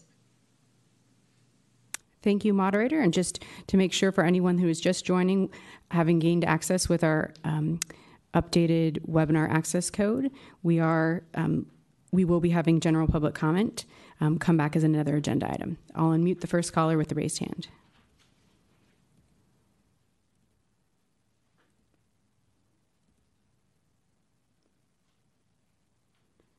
Welcome, caller.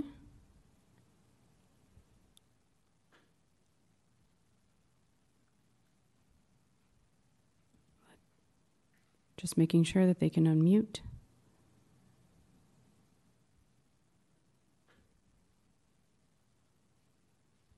Welcome, caller. If you can hear us, you can begin.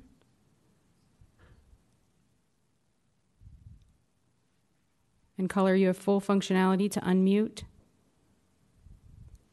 Uh, can you hear me now? Yes, caller, welcome. Okay, awesome. Thank you so much. Good afternoon uh, to the board. Uh, my public comment, general comment, is um, around the staffing issues at the Health Service Systems Department.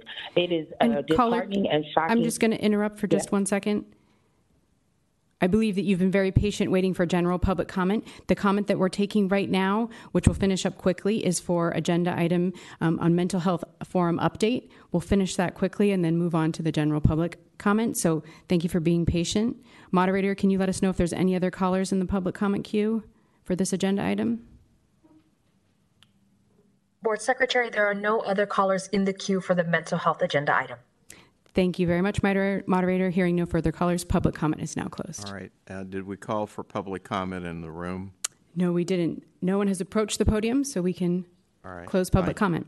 So with this, this, this is the discussion item, and we appreciate again the work of all those concerned on it. Uh, we will now go to general public comment, which is item four, and our reason for going back, just so that we're all clear, is that we had a technical issue and we're not able to allow people to comment during that portion of the ag- uh, agenda. So at this time, we will have general public comment. Thank you, President Scott. Agenda item number four will be called again, and this is general public comment, an opportunity for members of the public to comment on any matter within the board's jurisdiction that is not on the agenda, including requesting that a board place a matter on a future agenda item. I'll read those public instructions allowed.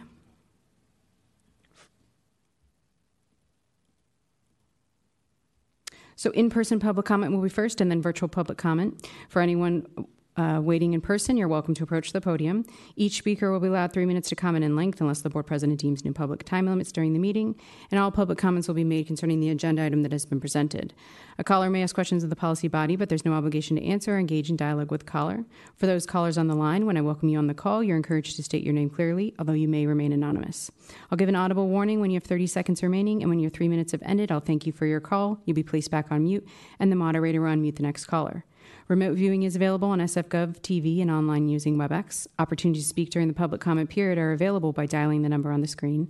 The dial in number is 415 655 0001. Again, 415 655 0001. When prompted, use access code 2504 751 1459. Again, 2504 751 1459.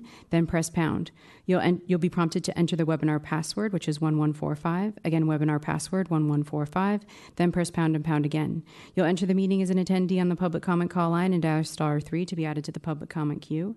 When the system message says you've been unmuted, this is your time to speak. For those already on hold, please continue to wait until the system indicates you have been unmuted. We'll begin with any in person public comment. No one has approached the podium, and we'll move into our virtual public comment and our moderator will notify us of any callers in the public comment queue. Board Secretary, we have three callers on the phone line. One caller has specifically entered the public comment queue at this time. Other callers may enter the queue as public comment continues. I will indicate when there are no more callers in the queue, and you will hear a brief silence as we transition between callers. Thank you, moderator. Elevating that first caller now.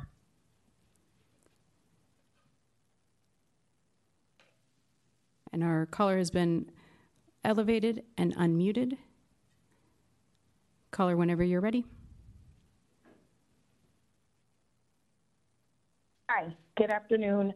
Um, again, my name is Naj Daniels. I am a field representative, a business representative with the SEIU Local 1021. And my general public comment is to raise, if this board is unaware, the fact that Health Service Systems has been operating with a 50% staffing shortage.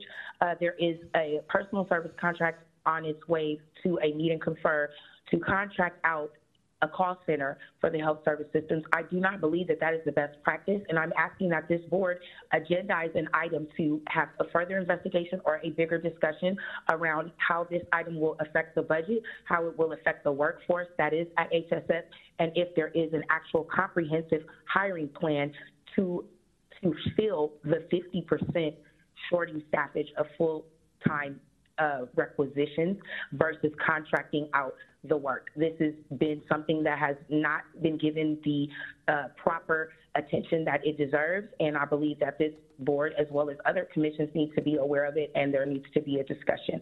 That is my comment, and I can see the rest of my time. Thank you, caller, for your comment. Thank you, caller. We'll look for our moderator to see if there's any other callers in the public comment queue at this time. Board Secretary, there are no other callers in the public comment queue at this time. A reminder to caller that have spoken, please select star three now to lower your hand in the queue so that we don't repetitively unmute you. Thank you so much.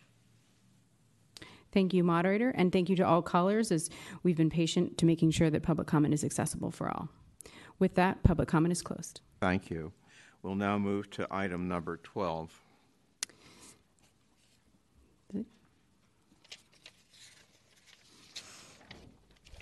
Agenda item number 12 is reports and updates from contracted plan health plan representatives. This is a discussion item, and we do have one um, uh, plan representative. There may be another, but please go right ahead who's at the podium at this time. Please introduce yourself. Yes, uh, good afternoon, Commissioners. Monica Nascencio with United Healthcare Retiree Solutions. And I just wanted to share uh, today with the board that we are introducing a new well-being program uh, called Let's Move. And it'll be introduced next month to all group Medicare Advantage members. Uh, the program is designed to help Medicare retirees explore uh, ways to eat well, be active, improve mental health, and stay connected, and there'll be no additional cost to the retirees or to SFHSS. The pro- uh, programming will be available in uh, six different dimensions. Um, the first will be focused on nutrition, uh, the second on physical activities, the third uh, related to mental health. We'll be highlighting self care options, such as uh, one of our applications called AbleTo. Uh, the fourth area is social well being, you know, promoting connecting with your community.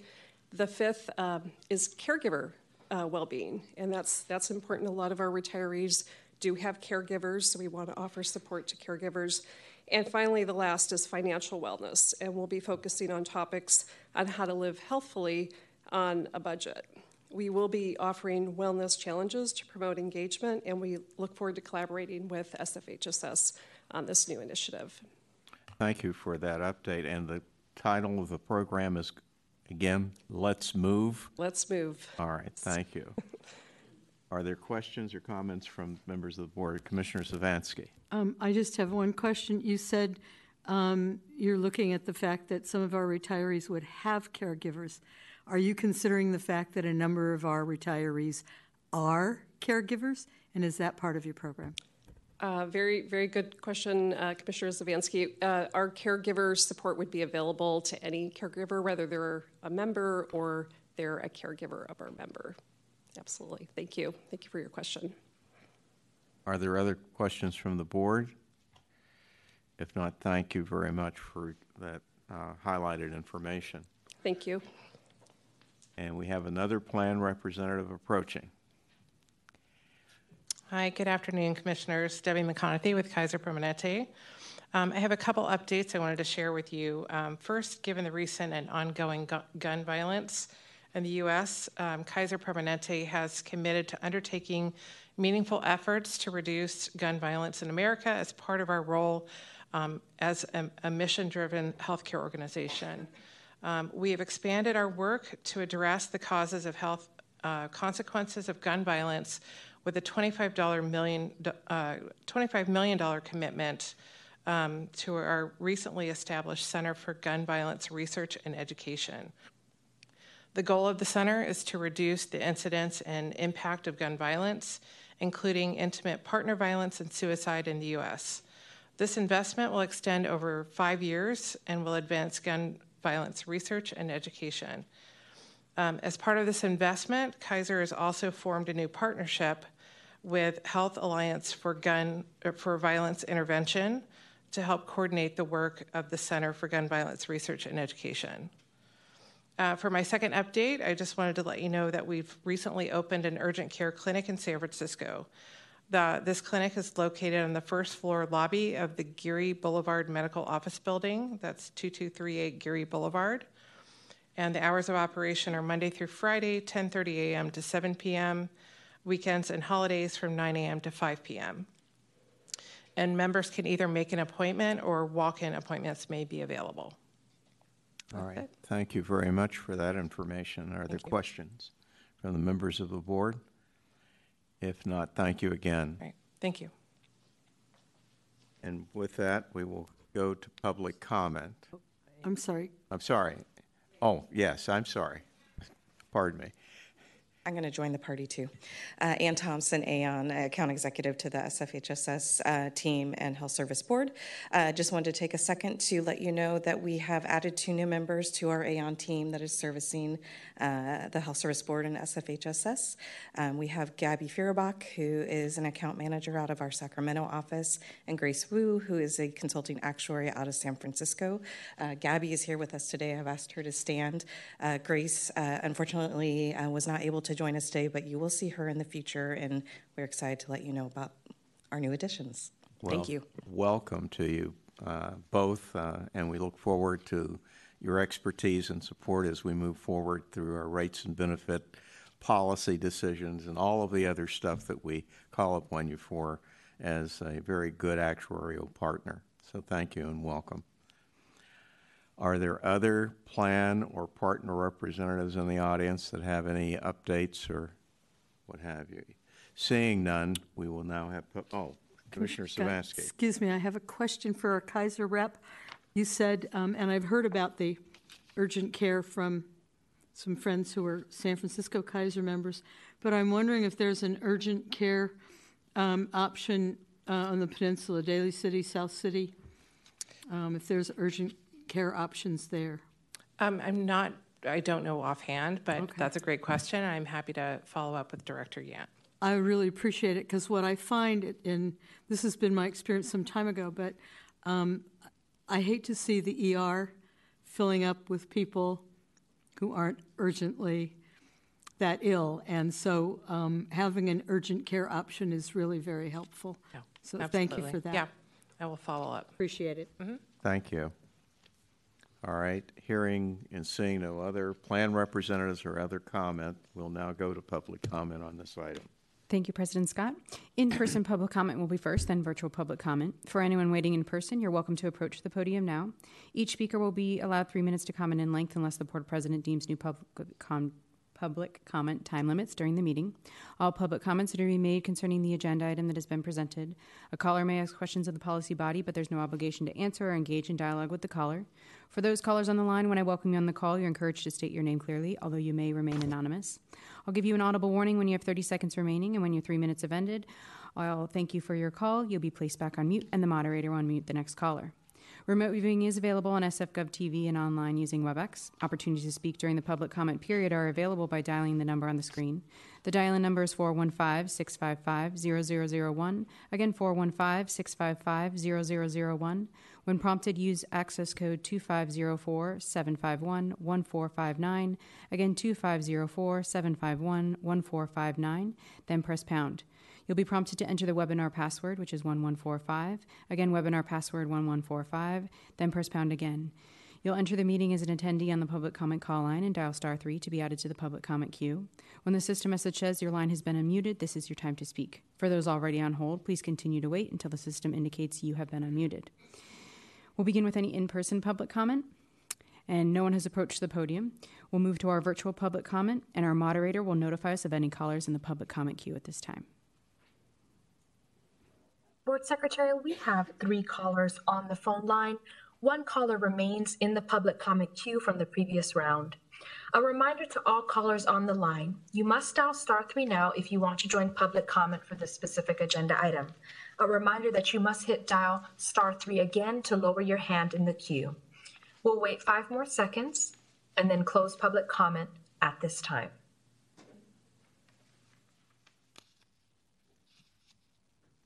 Board Secretary, we can elevate caller user number four to see if there's additional public comment. Otherwise, public comment is closed. Okay, we'll wait one more moment to see if caller would like to speak. Welcome, caller.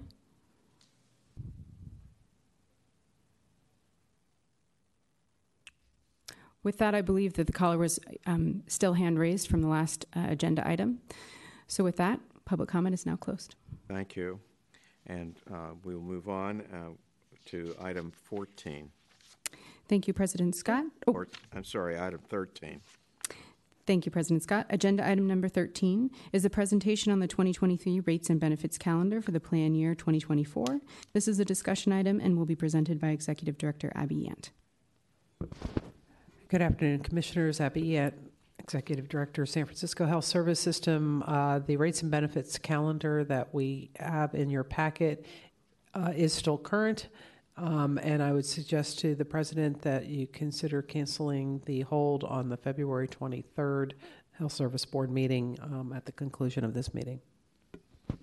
Thank you. And we will uh, act accordingly by not having a meeting. Isn't that great? Yeah. Thank you. Canceled meeting, the best kind. Delightful. Okay. Is there public comment on this item? Thank you, President Scott. I'll be reading those instructions aloud. Thank you. In person public comment will be first, then virtual public comment. For anyone waiting in person, you're welcome to approach the podium now. Each speaker will be allowed three minutes to comment in length unless the board president deems new public comment time limits during the meeting. All public comments are to be made concerning the agenda item that has been presented. A caller may ask questions of the policy body, but there's no obligation to answer or engage in dialogue with the caller. For those callers on the line, when I welcome you on the call, you're encouraged to state your name clearly, although you may remain anonymous. I'll give you an audible warning when you have 30 seconds remaining, and when your three minutes have ended, I'll thank you for your call. You'll be placed back on mute, and the moderator will unmute the next caller. Remote viewing is available on SF Gov TV and online using WebEx. Opportunities to speak during the public comment period are available by dialing the number in the screen. The dial-in number is 415-655-0001.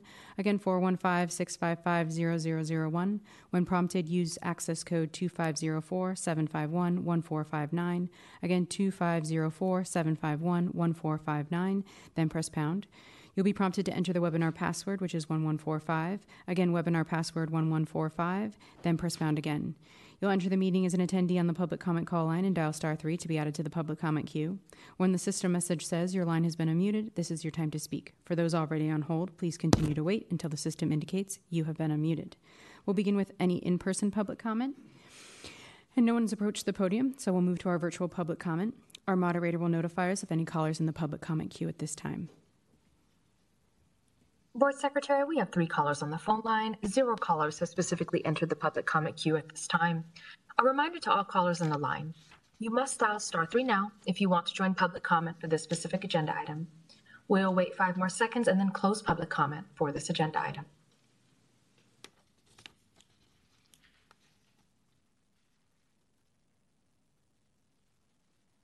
Board Secretary, there are still no callers in the public comment queue at this time. Thank you, moderator. Hearing no further callers, public comment is now closed. Thank you. Since that was a discussion item, we'll move on to item 14. Thank you, President Scott. Agenda item number 14 review and approve the Hartford fully insured 2024 rates and contributions, which is life insurance, accidental death and dismemberment, and long term disability plans. This is an action item and will be presented by Mike Clark with Aon. Good afternoon, Mike Clark with Aon. I will briskly walk through this um, presentation.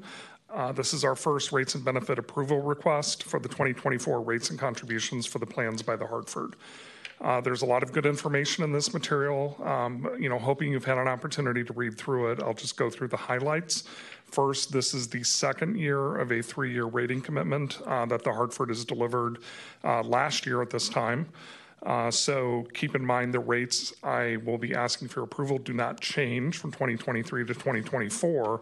Uh, what I will remind you, though, is this comes off of a uh, negotiation from last year's cycle uh, for the current three year rating agreement where there were substantial savings delivered. Page six shows that last year. Uh, if you recall, substantial savings across each of these insurance lines from 2022 to 2023, and then the rates that are presented in this material continue um, for 2024. So you'll see for the employer paid coverages for life insurance on page seven, uh, disability, long term disability on page eight, uh, the rates and the enrollment in each of the plans. Uh, starting on page nine and uh, showing the supplemental rates for member paid coverages. And then overall on slide 10, just to give you a sense of the aggregate premium expected to be paid in 2024 uh, based on existing volumes for January 2023 uh, projected out for the entire year, where again the rates are the same for 2023 as for 2024. So, with that, I'll take you to slide 11. And uh, ask for your recommendation uh, and your approval. It is recommended the Health Service Board accept the renewal of all fully insured life insurance, AD&D insurance, and LTD insurance premium rates that are included in this presentation for the 2024 plan year, with all 2024 rates reflecting the second year of a three-year rating commitment made by the Hartford at this time last year for the 2023 through 2025 plan years, and the Hartford plan rates for 2025 will be requested for approval by the Health Service Board at next year's rates and benefits cycle. President Scott. Thank you very much. Uh, is there a uh, motion? Mr. President, I move that we approve the Hartford fully insured 2024 rates and contributions uh, as presented. Second. And include in that that we will be seeking uh, uh, uh, rates for 2025 as well, uh, as requested in the actuary's recommendation. So, with that, uh, is there any board comment or questions? Hearing none, we will now move to public comment. Thank you, President Scott.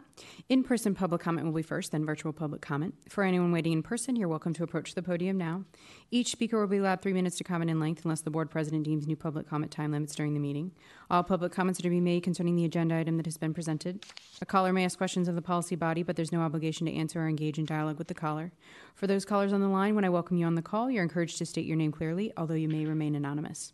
I'll give you an audible warning when you have 30 seconds remaining, when your three minutes have ended, I'll thank you for your call. You'll be placed back on mute, and the moderator will unmute the next caller.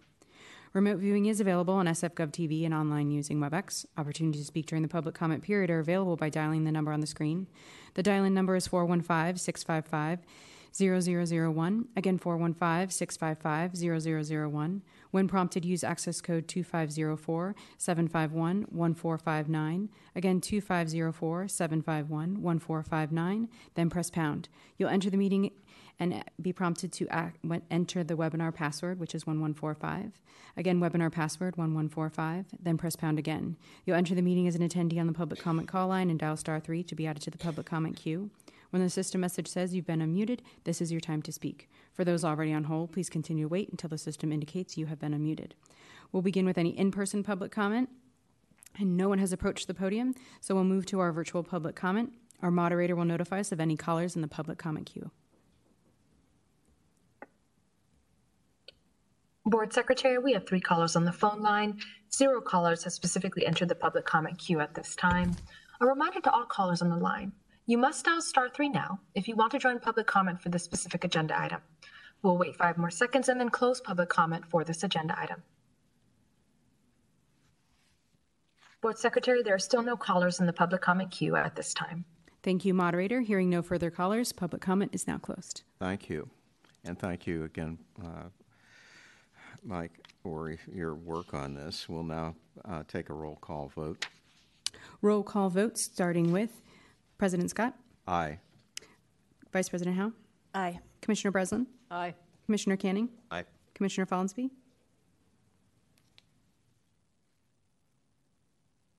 We'll give Ms. Pre- uh, Commissioner Follansbee just a moment.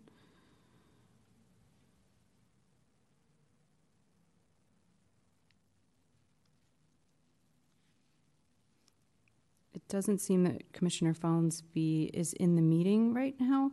I'll have to check in with him to see um, if he has access. All right. So the final vote would be Commissioner Zvanski? All right. It's been uh, fully accepted by the commissioners present at this time, and, and we will find out and determine uh, Mhm. Commissioner Follansbee's vote on this item. It is passed. Thank you. Thank you. Now, just to give us a sense of orientation about this agenda, uh, we are going to do the uh, Finance Committee budget items that are uh, listed. Then we're going to take a brief break after we vote to go into closed session. And we'll take our break with that transition because there's a whole setup with the technology and all the rest of that. And we'll come back in the closed session item that we're going to be. The closed session item that we will be considering uh, is the member appeal. As I said at the beginning of the uh, uh, meeting, we didn't want the members to have to come back because we had uh, gone in accordance with the printed agenda. So we made an adjustment so that the member appeal will be the first closed session. Then after that's concluded, we will go into another closed session, come out of that, and then go into another closed session to hear and review the executive director's performance evaluation. So I just want to give everyone a sense of orientation as to where we are on the agenda. And the next two items, we'll start with item 15 uh, Uh, at this time. Agenda item number 15 is the approval of the San Francisco Health Service System fiscal year 2023 to 2024 and fiscal year 2024 to 2025 proposed general fund administrative budget. This is an action item and will be presented by Iftikhar Hussain, SFHSS Chief Financial Officer. Hello again. So uh, the Finance Committee has reviewed uh, the budget, so I'll just go through a few slides, uh, beginning with the highlight slide, which is slide three. And, okay, so in the general fund, um, what the mayor had proposed uh, reductions uh, to um, uh, tied to the deficit that the city is facing. So what we are proposing is a budget that so that is a million three higher in 24 and a million six higher in 25 from the targets that we have been given by the mayor. And what makes up the difference is we are asking uh, for a quality improvement position uh, because we've implemented several systems um, over the last uh, uh, uh couple of years. Uh, they've never really been optimized, and the procedures really haven't been documented. So we think that this is really it's really critical that we have a position where we can kind of optimize all these systems. Um, the attrition increase that the mayor is asking for uh, we feel that that would, uh, you know, you, have kind of heard concerns about um, uh, wait times and our, ability to respond to members' questions and uh, concerns. So uh, we think that the increasing the attrition would hurt us. Um, and uh, lastly, we're asking for. Um, human resource increasing in the human resource support so we can fill vacancies more quickly as they as they open up. Uh, so those are the major changes. If you can advance two slides. One more. Um, this, oh, okay. So this, the green columns show what we are proposing uh, to the board. The two columns before that um, is uh, uh, is a budget that starts with the mayor's target. So that's the general fund, and I should, uh, let's move on to the Health Sustainability Fund. They're, they're separate on the agenda. Oh, they're separate on the agenda, sorry. Uh, So with that, I'm happy to answer uh, any questions from the board about the budget. Are there questions from members of the board? Uh, We just had a finance committee meeting this week. Uh, We invited all the board members to come uh, and participate if they had questions, and some of us did that. So we're raising questions for the board members at this point on any of the uh, budgeted items or the total proposal at this point. Hearing none, we question. So, um, thank you for the presentation, and I think that as I, um, for the benefit of the entire board, at the um, Finance Committee, I asked uh, what the plan was if the um, if the proposed budget from HSS did not uh, go through. And so, is there a plan B, so to speak? Yes, the plan B, we would, um, um, uh, uh, we, we would at a minimum like to fill the vacancies, which, which we're allowed to minus the attrition. And, but we would not be able to add the quality improvement position, increase the HR support. Um, um, uh, it's, uh, it's possible to manage with that budget, but at the same time, it's not optimal and we think that we, we would, um, it would have an impact on services. So there would be no other funding strategies to fund these amendments? Um, uh, not really. We can do substitutions within, but yeah, in total, the funding would, would be what, what the mayor is looking for as a target. Oh, thank you. All right. Are there other questions? If not, I'm ready to entertain a motion on this item. Um, Pre- President Scott, I move the San Francisco Health Service System proposed general fund administrative budget. second. Is there a second? It's been properly moved and seconded that we approve the recommendation uh, of the uh, general, s- general fund administrative budget for the years 24, 25. Other questions from the board? Hearing none, we'll now take public comment on this item. Thank you, President Scott. I'll be reading those instructions aloud. In person public comment will be first, and then virtual public comment. For anyone waiting in person, you're welcome to approach the podium now. Each speaker will be allowed three minutes to comment in length unless the board president deems new public com- new public comment time limits during the meeting. All public comments are to be made concerning the agenda item that has been presented. A caller may ask questions of the policy body, but there's no obligation to answer or engage in dialogue with the caller. For those callers on the line, when I welcome you on the call, you're encouraged to state your name clearly, although you may remain anonymous. I'll give you an audible warning when you have 30 seconds remaining, and when your three minutes have ended, I'll thank you for your call. You'll be placed back on mute, and the moderator will unmute the next caller. Remote viewing is available on SFGov TV and online using WebEx. Opportunities to speak during the public comment period are available by dialing the number on the screen. The dial in number is 415 655 0001. Again, 415 655 0001. When prompted, use access code 2504 751 1459. Again, 2504 751 1459. Then press pound. You'll be prompted to enter the webinar password 1145. Again, webinar password, which is 1145, then press pound again. You'll enter the meeting as an attendee on the public comment call line and dial star 3 to be added to the public comment queue. When the system message says your line has been unmuted, this is your time to speak. For those already on hold, please continue to wait until the system indicates you have been unmuted. We'll begin with any in person public comment. And no one has approached the podium, so we'll move to our virtual public comment. Our moderator will notify us of any callers in the public comment queue at this time. Board Secretary, we have three callers on the phone line. Zero callers have specifically entered the public comment queue at this time. A reminder to all callers on the line, you must dial star three now if you want to join public comment for this specific agenda item. We'll wait five more seconds and then close public comment for this agenda item. Board Secretary, there are still no callers in the public comment queue at this time. Thank you, moderator. Hearing no further callers, public comment is now closed. Thank you. We're now ready to vote on this item. Roll call vote starting with President Scott, Aye. Vice President Hao, Aye. Commissioner Breslin, Aye. Commissioner Canning, Aye. and Commissioner Follansbee has re entered the meeting. Let's make sure that he can hear us. Um, uh, aye. Thank you. And Commissioner Zvanski. Aye. Thank you. It passes unanimously. We'll now move to item number 16. Thank you, President Scott. Agenda item number 16 approval of San Francisco Health Service System fiscal year 2023 to 2024 and fiscal year 2024 to 2025 proposed healthcare sustainability fund budget. This is an action item and will be presented by Iftikhar Hussain, SFHSS Chief Financial Officer. So, um, so I'll uh, go through the, uh, again, the, just the highlights page.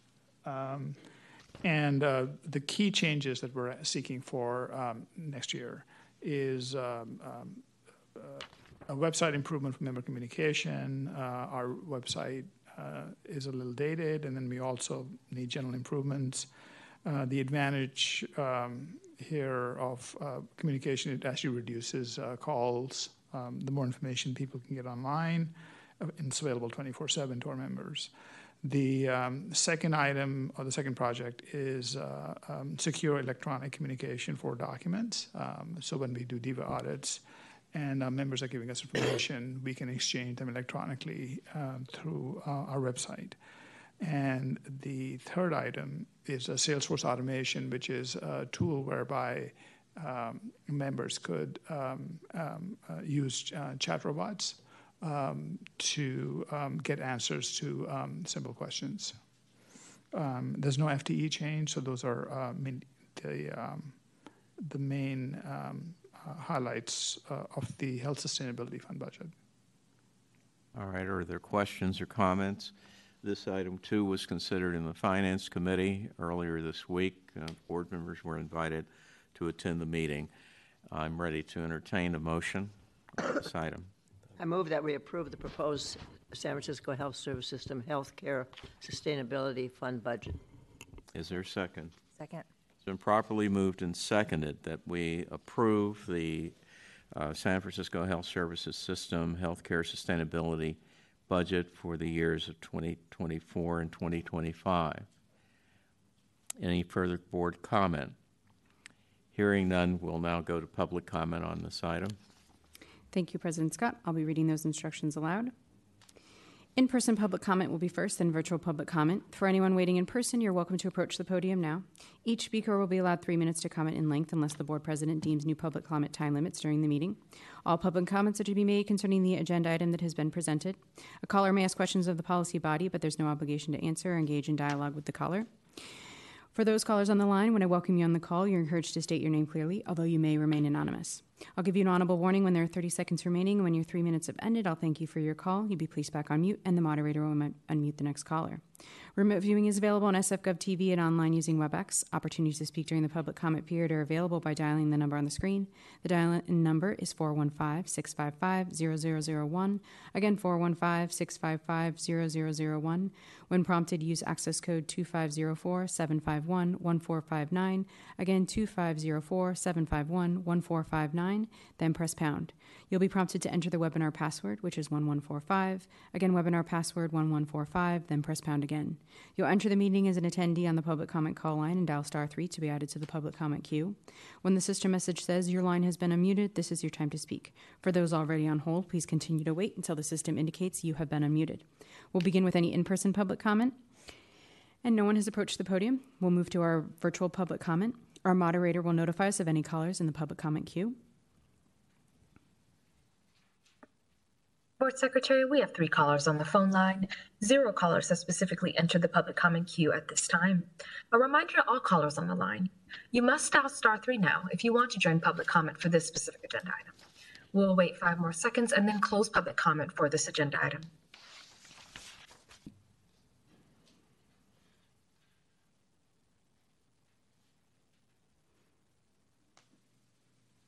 Board Secretary, there are still no callers in the public comment queue at this time. Thank you, moderator. Hearing no further callers, public comment is now closed. All right, having no further public comment on this item, we're now ready to take a roll call vote. Roll call vote starting with Vice uh, President Scott, Aye. Vice President Hao, Aye. Commissioner Breslin, Aye. Commissioner Canning, Aye. Commissioner Follansbee, Aye. and Commissioner Zvanski. Aye. All right, thank you. We have now completed Finance Committee matters, and I overlooked something.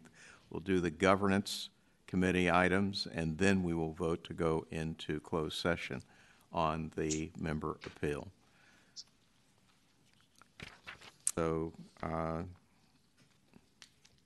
item 17, please. Thank you, President Scott.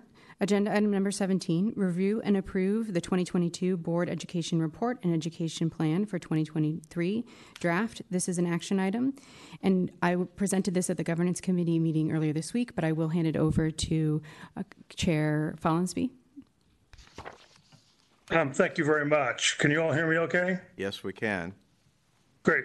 Um, so thank you. Uh, the governance committee met on um, February, Monday, February 6th, um, and um, had um, all three members present. So the first item is to um, uh, approve the 2022 Board Education Report and Education Plan for 2023. And so, um, Holly, if I can have the next slide. And then this, so this is just basically a summary. You had the full deck of uh, information um, in the packet that was um, sent out to us earlier um, from Holly. Uh, This was the experiences offered in 2022.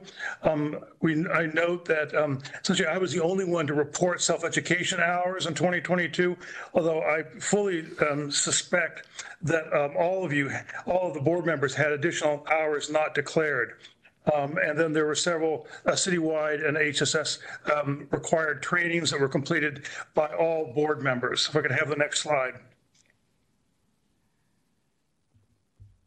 So the education plan for 2023 um, is um, uh, based on a survey that went out to all um, board members, um, is as listed with the first, second, and third uh, ranked um, topics. Um, and um, commissioners suggested adding modern healthcare, the board education resource. Um, and the resources uh, that are available to board members are as listed below. Um, and um, uh, the uh, just to remind the, all board members that we receive um, formal fiduciary training every three years. The next training will be in 2024. If can have the next slide. The education plan for 2023 is 2025 um, is outlined um, actually in the strategic plan also being proposed for 2023 to 2025. Um, and these are the educational goals um, to be um, uh, addressed um, in the uh, upcoming three years as part of the strategic plan. If we can have the next um, slide. So a recommendation uh, from the Governance Committee is that we approve the uh, 2022 Board Education Report and the Education Plan for 2023 to 2025. All So I'll entertain a motion. Uh, Mr. Chair, I move, uh, this is uh, Commissioner Canning, I move that we approve the uh, Health Service Board uh, 2022 Education Report and the Education Plan for 2023 through 2025. There Is there a was second? There was a second, yes. Commissioner Oh, Zvanski seconded. Thank you very much. And so I'll open it up for any questions or uh, further discussion. I would like to add that um, um, th- that uh, with the uh, uh, assistance and suggestion of our uh, Secretary Holly Lopez, um, we will modify the um, questionnaire for next for 2023 to include a question about uh, for each commissioner to report as part of the survey um, their hours as part of that report. So it might be easier for members to, um, health service board members to, um, uh, commissioners to, um, to um, at least uh, total the number of hours so we can get that formally into the report in the future. So any other questions or um, discussion items? Just a brief comment, uh, Commissioner Follansbee, even though you've graciously uh, allowed for the underreporting in this report, even though there were hours reported in the prior report, none of us have come to your standard. Uh, So you're to be commended for your devotion to education uh, and self-study as you uh, serve on this board. So thank you. Thank you. But again, I just want to say that based on my assessment of the, co- of the contribution from all board members, I think there is a lot of, uh, of self-education that goes on throughout the year. Um, and I am not sure that uh, I'm worthy of that praise uh, in comparison to other uh, board members. But thank you very much anyway. Oh, you are. Any other comments or questions? I see none and hear none. Okay. So hearing none, I think we can go ahead and open this up for public comment. Thank you, Chair Follansbee. I will read our instructions aloud. In-person public comment will be first, and then virtual public comment. For anyone waiting in person, you're welcome to approach the podium now. Each speaker will be allowed three minutes to comment in length unless the board president deems new public comment time limits during the meeting. All public comments are to be made concerning the agenda item that has been presented. A caller may ask questions of the policy body, but there's no obligation to answer or engage in dialogue with the caller. For those callers on the line, when I welcome you on the call, you're encouraged to state your name clearly, although you may remain anonymous. I'll give you an audible warning when you have 30 seconds remaining, and when your three minutes have ended, I'll say thank you for your call. You'll be placed back on mute, and the moderator will unmute the next caller. Remote viewing is available on SFGov TV and online using WebEx. Opportunities to speak during the public comment period are available by dialing the number on the screen. The dial in number is 415 655 0001. Again, 415 655 0001. When prompted, use access code 2504 751 1459. Again, 2504 751 1459. Then press pound. You'll be prompted to enter the webinar password, which is 1145. Again, webinar password 1145 then press pound again. You'll enter the meeting as an attendee on the public comment call line and dial star 3 to be added to the public comment queue. When the system message says your line has been unmuted, this is your time to speak. For those already on hold, please continue to wait until the system indicates you have been unmuted.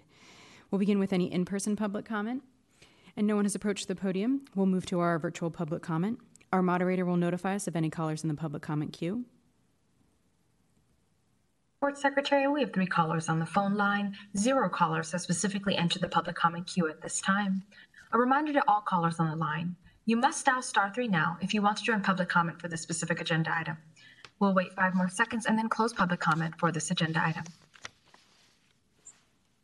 Board Secretary, there are still no callers in the public comment queue at this time. Thank you, moderator. Hearing no further callers, public comment is now closed. Thank you. and We'll now take a roll call vote. I'm sorry. It's fine. No, go ahead. You can do a roll call vote. That'd be great. So, roll call vote starting with President Scott, Aye. Vice President Hao, Aye. Commissioner Breslin, Aye. Commissioner Canning, Aye. Commissioner Follansbee, Aye. and Commissioner Zvanski. Aye. Okay, the, um, the approval um, of the board education report and education plan for 2023 passes unanimously. Uh, Thank you very much. If we can go on to the next agenda item, which still falls under the purview of the governance committee. Thank you. Agenda item number 18, review and approve the 2022 Annual Board Self-Evaluation Report Draft. This is an action item, and I was also presenting this at the Governance Committee earlier this week. Um, Commissioner, Chair Follansbee will present this action item, though. Again, thank you very much, Holly. And again, the um, um, Governance Committee met on the 6th of February and addressed this um, item um, and prepared this um, re- uh, draft uh, recommendation uh, as part of that meeting. If we can have the first slide. So this is uh, just a review of the uh, uh, process and self-evaluation error um, areas. Um, I would like to commend that we had a 100% com- completion rate, and I also would like to comment that the comments that each board member um, uh, submitted were quite detailed and very helpful in the in the uh, deliberations of the governance uh, committee and are uh, included in the uh, larger slide deck as well. But again, I want to commend everyone for their thoughtful uh, and um, complete comments in this regard. If we can go into the next slide. So I'm just going to um, um, summarize the highlights, which is show that you compared to uh, 2021 um, and 2020. Uh, as a matter of fact, um, there was a significant improvement in the total score in all four areas for evaluation. And I think that this um, um, is commendable and shows that the board has responded to concerns from previous self-evaluations, and it seems to be on the right track. So if we move on to the next um, slide. So the conclusions or areas to focus on for 2023 actually um, is to, this is a little, we should call this for 2023, is to broaden the educational platforms to include conference and invite uh, more speakers, which I think we're already beginning to address based on some of the discussion earlier in this meeting. Um, um, there was a comment made um, by uh, one of the um, commissioners to, that we should remind all of us to stay on topic during the discussions to help keep the um, uh, discussion focused.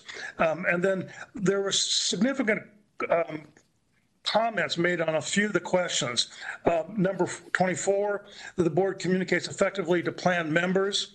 And I think that we need, the, the governance committee in 2023 will review the wording of this question to make sure it's clear um, to all of the um, commissioners uh, what the intent was of this, um, because I think the general consensus from the committee was, in fact, that there are um, a number of ways in which the, the board as a whole um, communicates to plan members through the newsletter, the annual report, um, and then uh, a detailed summary of um, all the uh, member inquiries um, to um, board members as well. Uh, likewise, uh, 27, there was some confusion over the wording of this question, but how the board communicates effectively to the city. And again, there was a general consensus among the committee members that this there was multiple avenues of, of communication. And so we would like to clarify the intent of this question to make it a little clearer to all the board members. Um, number 34, uh, which is the board ensures management has the necessary financial and human resources to achieve the organization's goals. And again, I think we want to commend the executive director on um, both uh, and our finance uh, chief for um, uh, reviewing this monthly, including um, vacancies in staffing of HSS and all that. So we want to make sure that the wording of this question um, is clear to all board members. Um, and number 38, um, the question about when feasible, the board engages in effective management succession planning. Again, this question needs to be reworded. The only really uh, succession management succession plan is that in the role of the executive director and not of other um, senior staff or other staff in HSS. Um, and so we'll, we'll clarify the the uh, wording of this question on the future questionnaire. So these are the tasks outlined for the governance committee in 2023. So with that, if we can have the last slide, I think. Maybe that is the last slide. You're correct, um, Commissioner Follansbee. It's the last slide. Okay. So with that, I would entertain a motion to uh, approve the 2022 annual board self-evaluation and report draft. Uh, Mr. Chair, this is uh, Commissioner Canning. I move that we approve the 2022 Annual Board uh, Report Draft as presented. Second. It's been moved and seconded, so we'll now open this up for further discussion and questions from all the board members.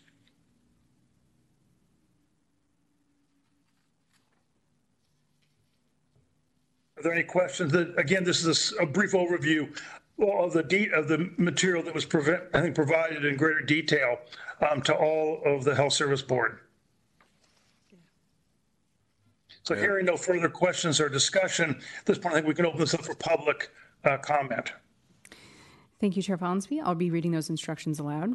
In person public comment will be first, then virtual public comment. For anyone waiting in person, you're welcome to approach the podium now.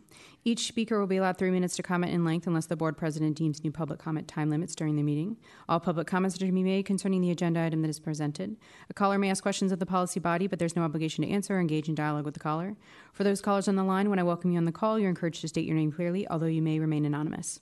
I'll give you an audible warning when you have 30 seconds remaining, and when your three minutes have ended, I'll thank you for your call. You'll be placed back on mute, and the moderator will unmute the next caller. Remote viewing is available on SFGov TV and online using WebEx. Opportunities to speak during the public comment period are available by dialing the number on the screen. The dial-in number is 415-655-0001. Again, 415-655-0001. When prompted, use access code 2504-751-1459. Again, 2504-751-1459. Then press pound. You'll be prompted to enter the webinar password 1145. Again, webinar password, which is 1145, then press pound again. You'll enter the meeting as an attendee on the public comment call line and dial star 3 to be added to the public comment queue. When the system message says your line has been unmuted, this is your time to speak. For those already on hold, please continue to wait until the system indicates you have been unmuted. We'll begin with any in person public comment. And no one has approached the podium. We'll move to our virtual public comment. Our moderator will notify us of any callers in the public comment queue now. Board Secretary, we have two callers on the phone line. Zero callers have specifically entered the public comment queue at this time. A reminder to all callers on the line, you must dial star three now if you want to join public comment for this specific agenda item. We'll wait five more seconds and then close public comment for this agenda item. Board Secretary, there are still no callers in the public comment queue at this time. Thank you, moderator. Hearing no further callers, public comment is now closed.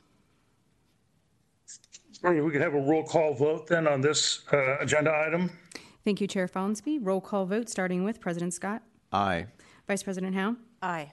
Commissioner Breslin, Aye. Commissioner Canning, Aye. Commissioner Follansbee, Aye. and Commissioner Zvanski. Aye. Thank you very much. It passes unanimously. So this uh, closes agenda item number 18. And I would just like to particularly um, commend uh, our, our board secretary, Holly Lopez, for really uh, preparing really detailed um, information on both of these agenda items. Um, um, and having it available for us for our uh, meeting on the uh, 6th and then for today's meeting as well. Again, it's a Herculean task to really bring all this together. Um, and I really uh, want to uh, congratulate her on her diligence in this process. Thank you very much. Thank you, uh, Commissioner Follansbee. I'm now ready to entertain a vote, uh, a motion on whether we're to hold a closed session for a member appeal. Item Commission- 23. Commissioner Scott, I move that we uh, go into closed session uh, for the purposes stated. Um, I believe it's for a a A member appeal. member appeal. All right, is there a second? Second. It's been properly moved and seconded that we uh, vote to go hold a closed session for a member appeal. Is there any further board comment? Hearing and seeing none, we'll go to public comment on this item. Thank you, President Scott. This is our agenda item number 23, public comment. I'll be reading those instructions aloud. In person public comment will be first, then virtual public comment. For anyone waiting in person, you're welcome to approach the podium now. Each speaker will be allowed three minutes to comment in length unless the board president deems new public comment time limits during the meeting. All public comments are to be made concerning the agenda item that has been presented. A caller may ask questions of the policy body, but there's no obligation to answer or engage in dialogue with the caller. For those callers on the line, when I welcome you on the call, you're encouraged to state your name clearly, although you may remain anonymous. I'll give you an audible warning when you have 30 seconds remaining, and when your three minutes have ended, I'll thank you for your call. You'll be placed back on mute, and the moderator unmute the next caller. Remote viewing is available on SF Gov TV and online using WebEx. Opportunities to speak during the public comment period are available by dialing the number on the screen. The dial-in number is 415-655-0001. Again, 415-655-0001. When prompted, use access code 2504-751-1459. Again, 2504-751-1459. Then press pound. You'll be prompted to enter the webinar password, which is 1145. Again, webinar password, which is 1145. Then press pound again. You'll enter the meeting as an attendee on the public comment call line and dial star 3 to be added to the public comment queue. When the system message says your line has been muted, this is your time to speak. For those al- uh, callers already online, please continue to wait until the system indicates you have been unmuted. We'll begin with an any in-person public comment. And no one has approached the podium, so we'll move to virtual public comment. Our moderator will notify us of any callers in the public comment queue. Board Secretary, we have two callers on the phone line. Zero callers have specifically entered the public comment queue at this time. A reminder to all callers on the line you must dial star three now if you want to join public comment for this specific agenda item. We will wait five more seconds and then close public comment for this agenda item. Board Secretary, there are still no callers in the public comment queue at this time. Thank you, moderator. Hearing no further callers, public comment is now closed. Thank you. Uh, We are now ready to vote by Ro- roll call. Roll call vote starting with President Scott, Aye. Vice President Hao, Aye. Commissioner Breslin, Aye. Commissioner Canning, Aye. Commissioner Follansbee, Aye. and Commissioner Zvanski. Aye. Roll has been called, and we have voted unanimously to go into closed session. And we will now transition to closed session. Thank you.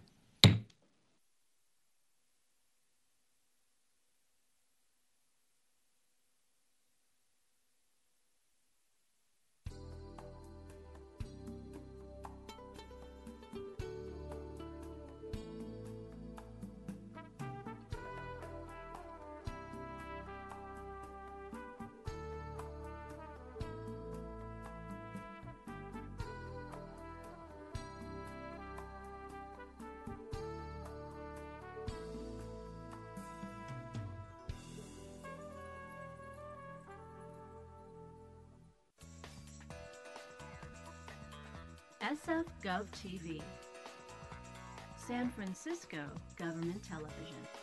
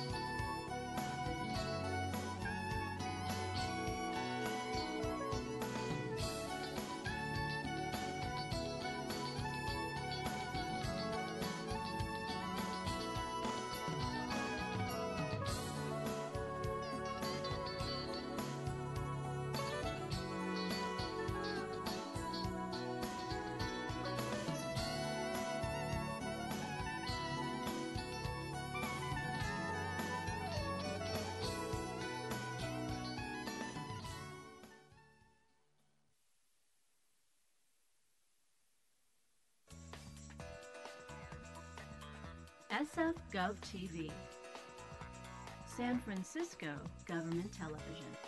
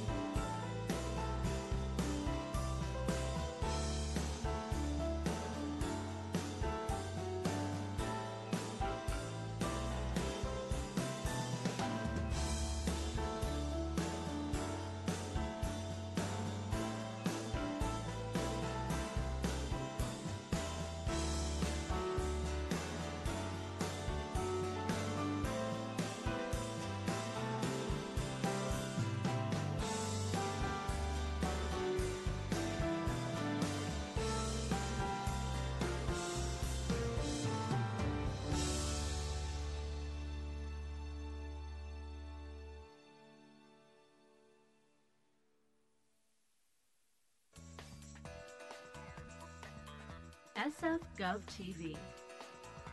San Francisco Government Television.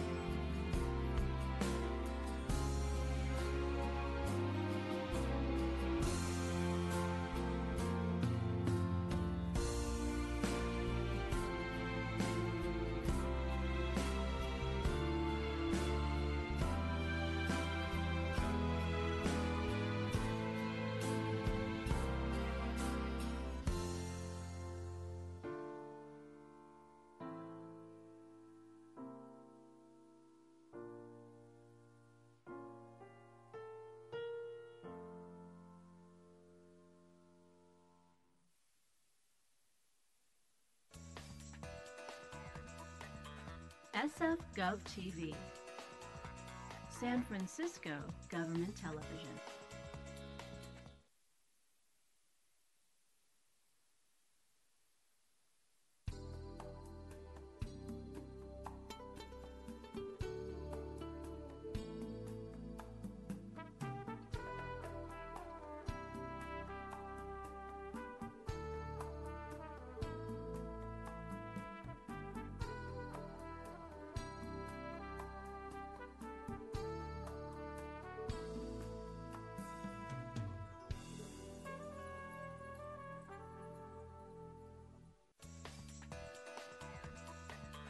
SF Gov TV.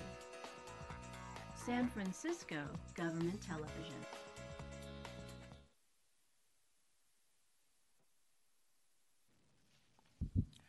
We're now out of closed session, and I'm willing to entertain a motion on whether we are going to disclose any or all of the discussion held in closed session. President Scott, make the motion that we will not disclose um, whatever discussion and whatever decision we made in closed session.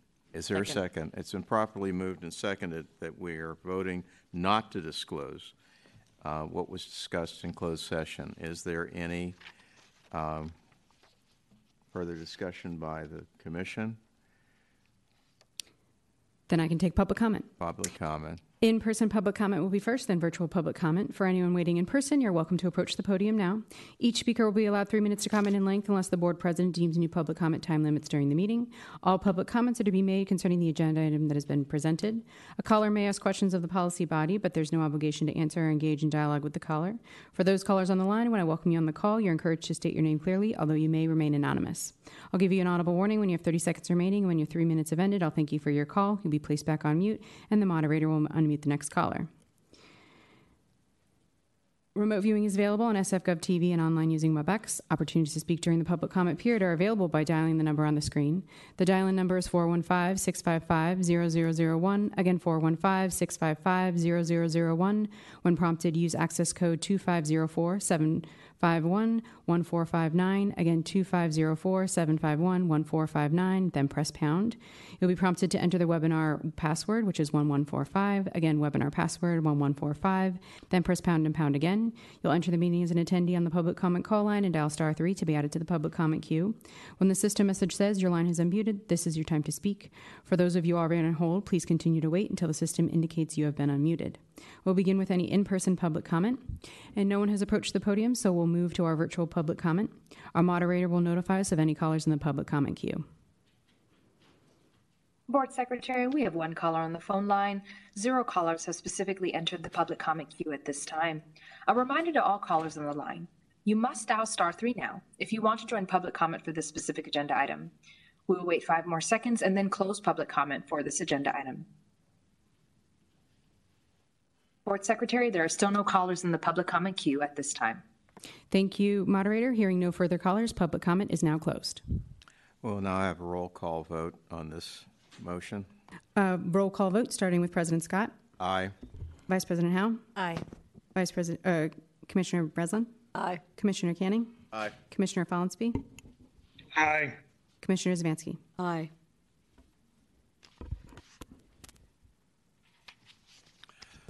The motion passes unanimously.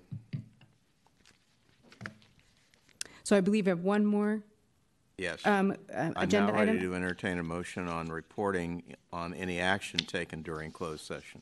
Uh, Mr. President, I move that we uh, do not report on any action taken during closed session. Is there a Second. second? It's been Second. properly moved and seconded that we do not disclose uh, our actions taken in closed session.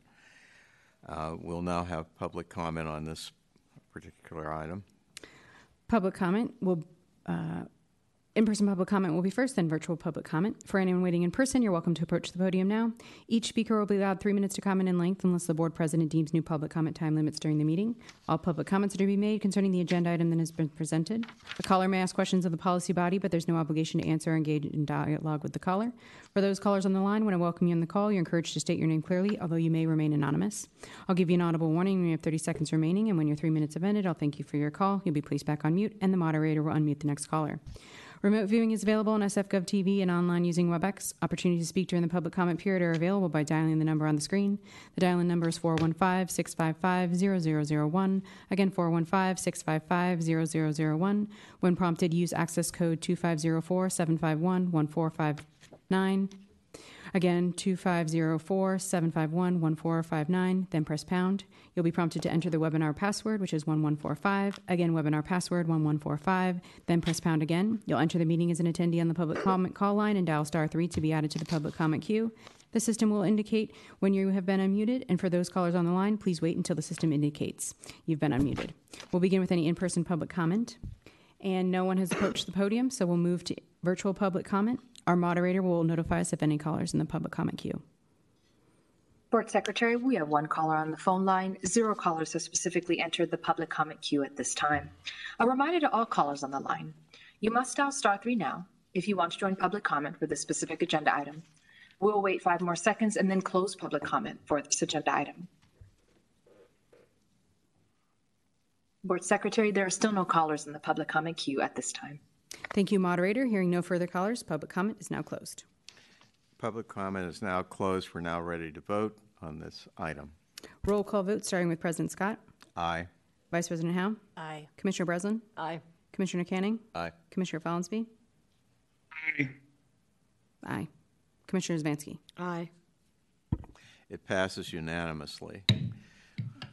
We had another uh, agenda item uh, for closed session. That closed session will be deferred until our next meeting. And with that, this meeting is adjourned.